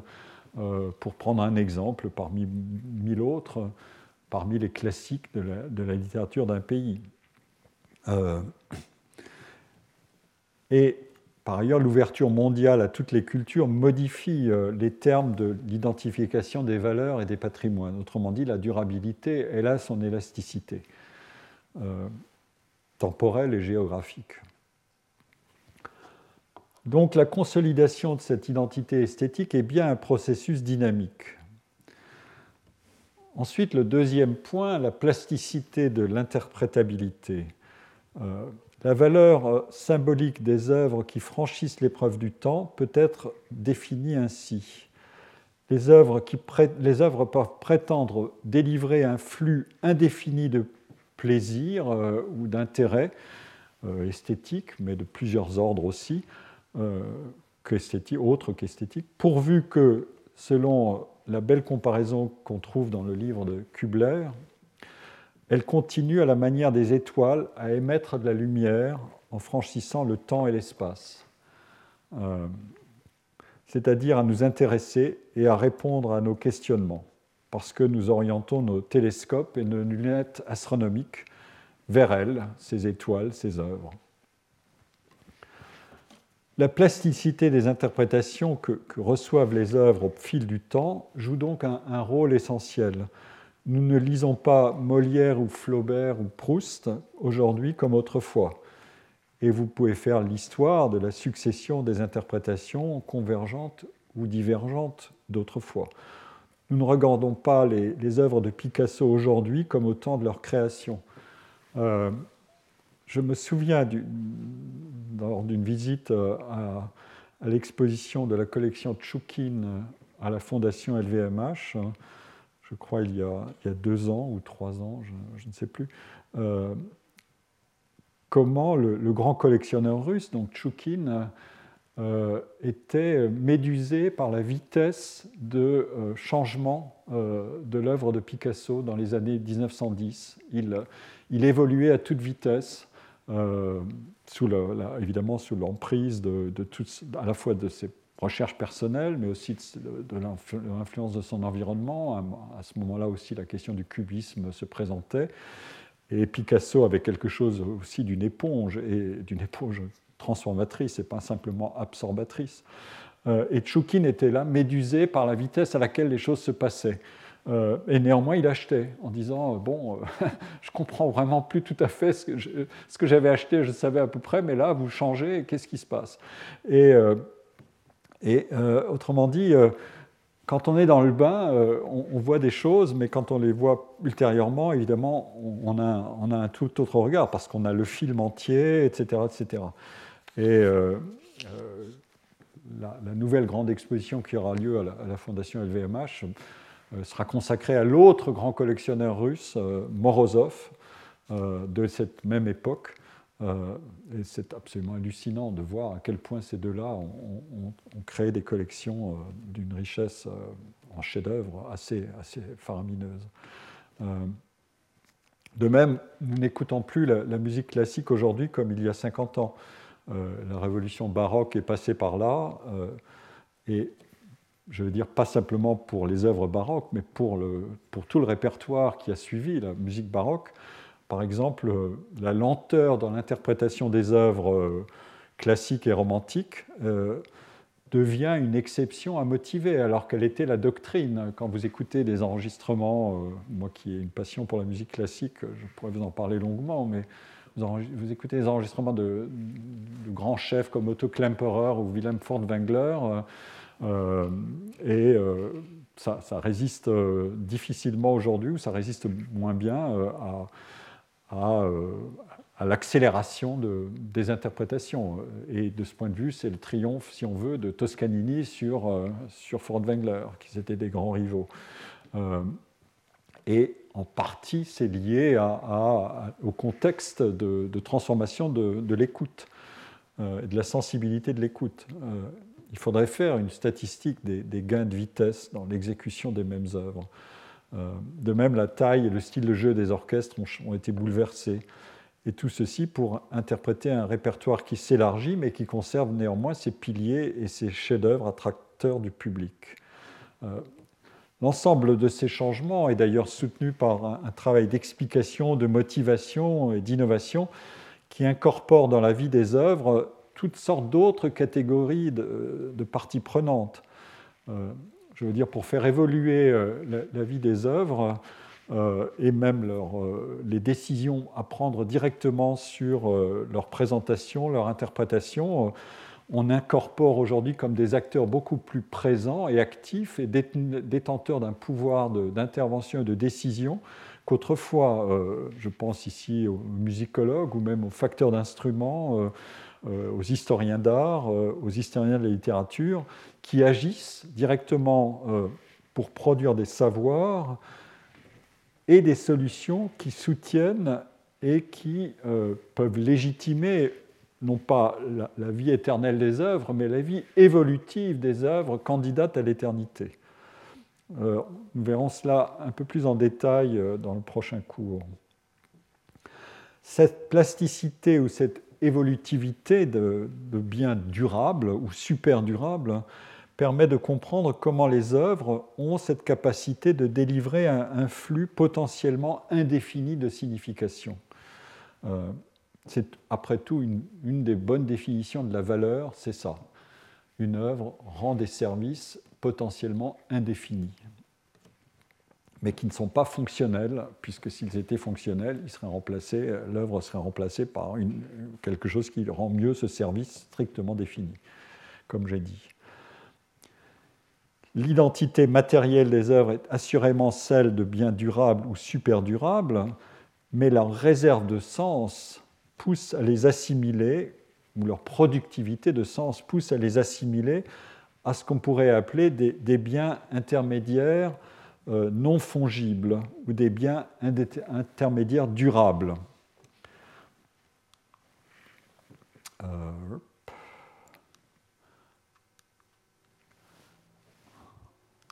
intéressant tout de même. Il y a un célèbre texte de Heidegger qui est consacré à ces vieux souliers de Van Gogh. Euh, bon, je n'ai pas le temps de développer, qui a donné lieu à beaucoup de commentaires. J'en reviens à mon, sujet. Ces biens intermédiaires non fongibles ou ces biens intermédiaires durables. Euh, pour, penser les choses en ces termes, on peut avoir plusieurs horizons de référence. L'un d'entre eux, euh, qui est connu euh, des spécialistes de littérature et d'esthétique, c'est la fameuse théorie esthétique de la réception de Hans Robert Jauss, euh, dont l'œuvre a été traduite et introduite d'ailleurs par Jean Starowinski, un grand, un grand théoricien et historien de la littérature qui nous a quittés il n'y a pas très longtemps. Et il a laissé, Jauss a écrit un, fameux livre qui s'appelle Pour une esthétique de la réception. Il fait partie de ce qu'on a appelé l'école de Constance. Qu'est-ce que fait cette école? Elle veut abandonner le schéma simple du couple formé du créateur et du message, autrement dit le contenu de signification de l'œuvre. Le public est en lui euh, une sorte d'entité passive qui sera intéressé ou non par l'œuvre et l'artiste et qui décidera ou non de consommer l'œuvre, mais euh, l'activité du public n'intéresse personne dans, ce schéma-là. Au contraire, euh, dans cette théorie-là, il s'agit de, lui substituer un, triangle au lieu d'un duo. créateur et message, le message contenant tout ce qu'il faut savoir et qui sera déchiffré plus ou moins complètement par le public. Non, il faut substituer un triangle le triangle, c'est euh, l'auteur, l'émetteur du message, le message et le public comme récepteur, et récepteur actif. Et ici, le public est doté d'une attente, euh, ou d'un horizon d'attente, comme on dit. Il recherche, il perçoit, en fonction des informations disponibles et de ce qu'il attend, euh, de ses préférences, ce qui peut correspondre à son attente, à sa demande, à ses préférences. C'est une idée qui a l'air assez simple, mais qui bouleversait un peu la, l'activité euh, de recherche sur les œuvres euh, pour incorporer le, public et comprendre ce que c'est que la vie des œuvres et la durabilité des œuvres confrontées à des contextes de, consommation et, de perception qui changent et qui varient. Euh, si je projette ce, raisonnement-là sur les, œuvres durables et donc qui, qui accumulent une vie très longue, le schéma doit être élargi et il doit incorporer les personnels des mondes de l'art, euh, les interprètes, les metteurs en scène, les chefs, les chefs d'orchestre, les directeurs d'institutions, les éditeurs, les critiques, les scholars en général, les, savants qui s'occupent des arts. Euh, parce que tous ces acteurs-là euh, mettent sans cesse ces biens, qui mettent ces, ils mettent ces œuvres en circulation et ils opèrent la transformation de ces biens intermédiaires en biens final. En un sens, ils sont les consommateurs et les recréateurs de ces œuvres.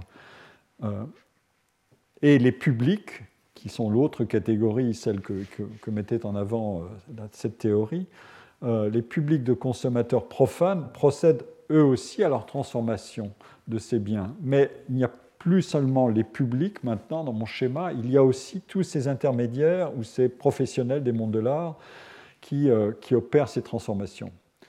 Et euh, pour, penser dans ces termes-là, je, fais référence à, une théorie qui a, qui a été inventée en, économie. C'est mon principe d'aller chercher mes sources dans différents euh, registres, comme je l'ai expliqué au début. Euh, dans une théorie économique des années 60 et 70, euh, qui est due à des auteurs comme Gary Becker ou Kelvin Lancaster, qui est de dire tout simplement la consommation, autrement dit la, fréquentation des biens, l'achat des biens euh, et, l'usage des biens, et on peut l'appliquer évidemment directement à la consommation culturelle, c'est en fait un processus de production de l'utilité finale des biens. Euh, c'est un processus dans lequel le consommateur transforme le bien ici l'œuvre à partir des connaissances dont il dispose, de l'acquisition de connaissances nouvelles qu'il recherche, des informations et des opinions qu'il échange avec autrui, des gratifications que lui procure sa consommation et des éventuels euh, usages qu'il veut en faire euh, pour telle ou telle occasion. Qu'est-ce que c'est que ce processus de production qui, euh, qui, en quelque sorte met cul par-dessus tête l'argument de la consommation, c'est de la consommation euh, Non, la consommation, c'est une production de quelque chose. Eh bien, euh, dans la théorie économique traditionnelle, la consommation, c'est une simple utilisation des produits et des services marchands qui sont offerts par les entreprises. L'activité du consommateur consiste à disposer de ces produits qui sont d'une part les seules euh, ressources considérées dans l'opération, et d'autre part, les seuls arguments possibles à satisfaction, les biens finaux eux-mêmes. Dans la nouvelle théorie, il y a une opération de production, euh, dans la première formulation de cette théorie, c'est une production domestique. Le résultat des processus n'est pas de même nature que les éléments de départ. Autrement dit, on a transformé euh, des inputs en outputs de cette manière. Euh, et c'est le schéma qui est en haut, euh, ici. Euh, vous avez des ressources, des, biens que vous avez acquis. vous êtes allé acheter des biens durables ou semi-durables. Pour les, les, biens alimentaires, par exemple, qui sont non durables, c'est un peu plus. mais encore, on peut évidemment, on peut l'appliquer aussi, mais d'une autre manière. et ensuite, vous avez procéder à une utilisation, donc produire quelque chose, y injecter vous-même euh, toutes sortes de, ressources, de, temps, de connaissances, euh, éventuellement de, ressources d'argent, euh, et vous allez produire le bien final. tout ça, c'est une opération ordinaire qu'on on accomplit tous les jours. et en fonction de le prix qu'on accorde au temps, etc., n'avez qu'à penser à, l'opposition entre faire sa cuisine soi-même avec des produits frais ou bien les confier à des, euh, euh, des micro-ondes, à des plats congelés. Euh, eh bien, la production domestique, elle a dû tenir compte du fait que le temps qui est alloué à cette production domestique, il n'a plus la même valeur aujourd'hui qu'il y a 20 ans. toutes sortes d'événements et de facteurs sont entrés dans le jeu. Euh, l'allocation du temps de travail, euh, le travail féminin, euh, beaucoup de choses, etc. ça, c'est une, première version. La deuxième, la, formulation qui va plus loin, c'est une formulation qu'on doit notamment à cet auteur que je viens de citer, Kelvin Lancaster, qui est de, caractériser les biens. Et caractériser les biens, c'est une opération complexe euh, qui, permet d'enrichir cette, théorie de la consommation comme production. Cette dimension, c'est celle de l'information. Euh, et euh, dans la théorie de, Lancaster, l'idée, c'est de dire qu'il faut pouvoir définir les biens par, par une constellation de caractéristiques. Il faut pouvoir les, les décrire, et énumérer les caractéristiques, les décrire et, les, qualifier avec précision dans la description euh, pour pouvoir euh, définir euh, et comprendre comment les biens sont détenteurs et dépositeurs de, de propriétés. Et chaque bien est une constellation de caractéristiques. Et les descripteurs sont les informations dont le consommateur se sert effectivement pour déterminer ses choix. Euh, Lorsqu'une information est donnée sur des objets qui ne permet pas de les distinguer, alors il faut pousser plus loin la caractérisation. Euh, la différenciation d'un produit, par exemple en plusieurs marques, qui sont de simples proches substituts, est une illustration assez simple de, ce processus de caractérisation et de différenciation. Et alors maintenant, comment est-ce que je vais l'appliquer, euh, ce raisonnement, à des, biens durables plutôt qu'à des biens de consommation courante? Plus on s'écarte des biens courants, plus le coefficient d'insubstituabilité entre les biens augmente, et plus ces biens durables contiennent d'informations. Et plus la caractérisation de ces biens exige du travail. Et si ce travail n'est pas fait, l'individu, euh, que ce soit un amateur, un consommateur ou un acheteur potentiel, risque d'échouer ou d'abandonner ou même d'être floué. Euh, je, pense que j'ai le temps de terminer ce cours en évoquant un magnifique exemple que j'emprunte à un travail que j'ai beaucoup admiré. Euh, je l'avais découvert dans un jury de thèse. C'est le travail qui a été consacré au marché aux puces. Je m'éloigne un peu des, euh, pas tout à fait des biens durables, mais de l'univers des, arts, en tout cas de la partie noble des arts, mais, mais pour entrer dans cette mécanique de production d'informations, euh, c'est un livre qui a été publié par Hervé Siardet, euh, qui s'appelle Les marchands de l'aube, ethnographie et théorie du commerce au puces de Saint-Ouen. Alors, qu'est-ce que c'est qu'un marché aux puces euh, Sur un marché comme ça coexistent toutes les variétés possibles d'objets, des plus élémentaires euh, ou des plus misérables aux plus collectibles, comme on dit, toutes les variétés de provenance de ces objets, du commerce formel au commerce informel ou au recyclage d'objets prélevés et redistribués furtivement, comme le dit le, le, collègue sociologue qui a fait cette enquête, parce qu'un des pactes de l'enquête, c'était de ne jamais employer le mot vol. Beaucoup d'objets qui arrivent aux puces euh, ont des origines douteuses, mais pour faire son terrain, il devait absolument s'interdire de dire que euh, et pour garder la confiance de ses interlocuteurs, il devait s'interdire d'employer ce mot. Et je me souviens, dans la soutenance de thèse, j'avais fait la liste de, tous les euphémismes qu'il avait employés pour éviter le mot vol. C'était un, moment assez drôle. Euh, donc, euh, on a toute la variété des provenances euh, et toute la variété des marchands possibles, du brocanteur occasionnel jusqu'au brocanteur le plus expert. Euh, et toute la variété possible de visiteurs et d'acheteurs potentiels. Euh, les fidèles, les touristes, etc. Et alors, qu'est-ce qui se passe quand on met en relation euh, tous ces acteurs et toutes ces variétés d'objets, de, de situations? Les badauds et les touristes de passage sont très nombreux. Les, vendeurs, les brocanteurs peuvent chercher à, maximiser leur profit, puisque la relation a peu de chances de se répéter ultérieurement avec ces badauds. Mais si tous les acheteurs étaient floués euh, par tous les vendeurs, alors on aurait une situation euh, de déséquilibre euh, terrible, avec des effets qui seraient connus de tous. Tout le monde se dirait, si je vais au puce, je vais être floué, par définition.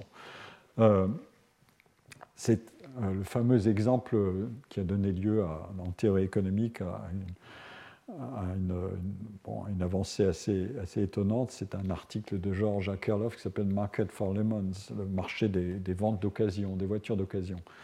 Euh, euh, Akerlof avait montré comment un marché d'automobiles d'occasion pouvait disparaître purement et simplement si par euh, différents, sauf si par différents mécanismes, des garanties, des certificats, des labels, des offres de reprise, les vendeurs pouvait garantir aux acheteurs qu'on a affaire à des biens qui ne sont pas purement et simplement des, voitures pourries.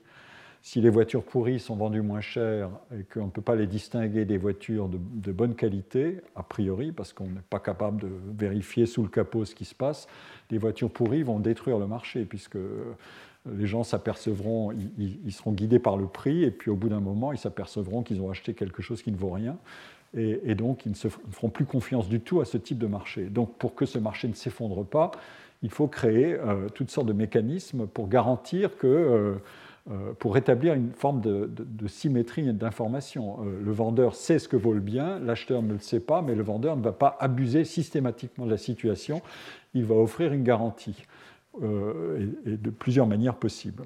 Alors, appliqué à, mon cas, moi, de, de, marché opus, le raisonnement veut dire que c'est le marché opus tout entier en tant que place marchande qui souffrirait d'une mauvaise réputation si les transactions étaient systématiquement déséquilibrées en faveur des, euh, vendeurs, des brocanteurs qui vont profiter du fait qu'eux savent ce que ça vaut et les acheteurs euh, qui de toute façon ne font que passer, euh, on, va les flouer. Or, le propre de ce type de marché est de pouvoir faire jouer aussi la relation déséquilibrée dans l'autre sens. Autrement dit, l'acheteur peut espérer faire une affaire si le vendeur n'est pas capable d'estimer correctement la valeur du bien qu'il propose et si ce vendeur, qui est supérieurement informé, euh, peut proposer un prix qui est à son avantage, euh, pardon, si le vendeur propose un prix qui se trouvera être à l'avantage de l'acheteur. Autrement dit, l'acheteur aura un effet d'aubaine. Lui, l'acheteur saura que le bien que le brocanteur n'a pas su estimer correctement, en fait, vaut beaucoup plus. Et euh, on a sans arrêt des exemples de ce type-là où des acheteurs deviennent des quasi-professionnels de la brocante parce qu'ils sont virtuoses et qu'ils euh, ils savent dénicher la bonne occasion, en quelque sorte. Euh, ce que je veux dire brièvement, et je vais conclure par là, c'est que on a en fait un, bien qui en se transportant d'un brocanteur. Le, schéma classique de, l'alimentation du marché opus, c'est euh, un camion arrive, il déballe sa marchandise, euh, des brocanteurs sont là, euh, ils, achètent les lots ou ils se distribuent les lots, et, ensuite, peu à peu, se, passe un mécanisme de filtrage successif. Euh, le bien est, euh, la, séquence numéro 1, c'est un brocanteur qui achète tout et puis qui ensuite fait un tri et qui ne sait pas grand-chose sur ce que valent les biens. Et le brocanteur numéro 2, à qui il va refiler une partie de ce qu'il a acheté au départ, lui connaît déjà, se spécialise dans certains biens plutôt que dans d'autres, etc. Donc, euh, entre brocanteurs, il y a une succession de transactions. Et le brocanteur numéro 2, est capable d'identifier le bien, euh, mais euh, ne sait pas encore exactement euh, où le classer dans la hiérarchie des valeurs. Et il va le revendre à un troisième brocanteur qui, lui, sera capable de le situer plus précisément, de, lui donner un pédigré, en quelque sorte, de, fixer une histoire de l'objet ou de, situer la carrière de cet objet et même aussi son état physique de conservation. Est-ce que c'est un un objet en bon état ou bien dont les, qui a été abîmé, on a maquillé, etc. Enfin, toutes sortes de choses arrivent. Mais ce n'est pas le dernier stade. Le dernier stade, c'est euh, le brocanteur qui est au bout de la chaîne, c'est celui qui non seulement est capable d'expertiser complètement l'objet, mais qui en plus connaît l'acheteur qui est intéressé. Autrement dit, le collectionneur qui sera prêt à mettre euh, une somme non négligeable pour obtenir ce bien. Autrement dit, vous voyez, l'argument, c'est euh, un objet qui reste physiquement le même, en fait, il est transformé à travers la séquence de transactions qui ont lieu parce qu'il est, est augmenté d'informations sur ses caractéristiques. Au départ, il est peu caractérisé. Et puis, au fur et à mesure qu'il passe de main en main chez les brocanteurs, il est de mieux en mieux caractérisé non seulement sur ce qu'il est lui-même, mais au bout du compte sur ce qu'est sa valeur sur le marché, sa valeur potentielle sur le marché, puisque on sait qui ça peut intéresser. Et donc, euh, le bien a été augmenté de quantité d'informations parce qu'il a été caractérisé de mieux en mieux. Je trouve que c'est une illustration assez jolie de cette, de cette théorie du, euh, du consommateur, de la nouvelle théorie du consommateur. Cette fois-ci, je la place du côté des, brocanteurs qui jouent entre eux le rôle de, consommateur ou d'acheteur euh, avant de, revendre le bien à un consommateur final. Mais euh, c'est exactement le même raisonnement. Le bien est modifié, il est enrichi. Eh bien, on peut, je pense, c'est un bien qui est durable puisqu'il est, il, a vocation à, être recyclé, à circuler, bon, etc c'est un bien d'occasion, mais qui, peut avoir de la valeur. Ce n'est pas simplement une, cuisinière euh, que j'achète à vil prix euh, au plus, mais euh, ça peut être un objet décoratif ou bien même une œuvre au sens classique du terme, ou un, bien collectible, comme on dit, une édition rare, etc. etc. et tout ça, c'est le mécanisme d'enrichissement du bien par quantité d'informations euh, et, les acteurs qui interviennent là sont très nombreux et, ils agissent de manière euh, stratifiée en quelque sorte. Il y a, une hiérarchie entre, entre, ces acteurs par leur expertise et par leur capacité d'intervention. Voilà, donc euh, je vais en, terminer là pour la mise au point de mon cadre analytique sur ce que c'est que ces biens super durables qui sont à la fois identiques à eux-mêmes et qui se transforment et je, propose de poursuivre ce raisonnement. J'ai pris déjà un peu de retard. Euh, pour vous donner, euh, pour vous amuser, je vous donne le, euh, problème auquel on se heurte souvent quand on fait cours, c'est que le cours de 2019, il a commencé sur ce schéma-là. voilà ce que j'allais vouloir dire. Et il s'est terminé sur ce schéma-là et j'ai mis en gras tout ce qui n'y était plus. Euh, par rapport euh, à. Enfin voilà. Donc euh, le cours s'est transformé pendant que je l'ai produit. Pardon. Donc il faut vous attendre à ce que mon cours évolue aussi un peu et éventuellement prenne un peu de retard sur le menu, mais le menu est bien fixé. et voilà. Donc nous verrons bien, mais nous avancerons. Je vous remercie pour votre attention. je vous souhaite de vous réchauffer rapidement. Euh, dans cette salle un peu fraîche et je vous dis à la semaine prochaine. Merci de votre attention. Retrouvez tous les contenus du Collège de France sur www.colège-2-france.fr.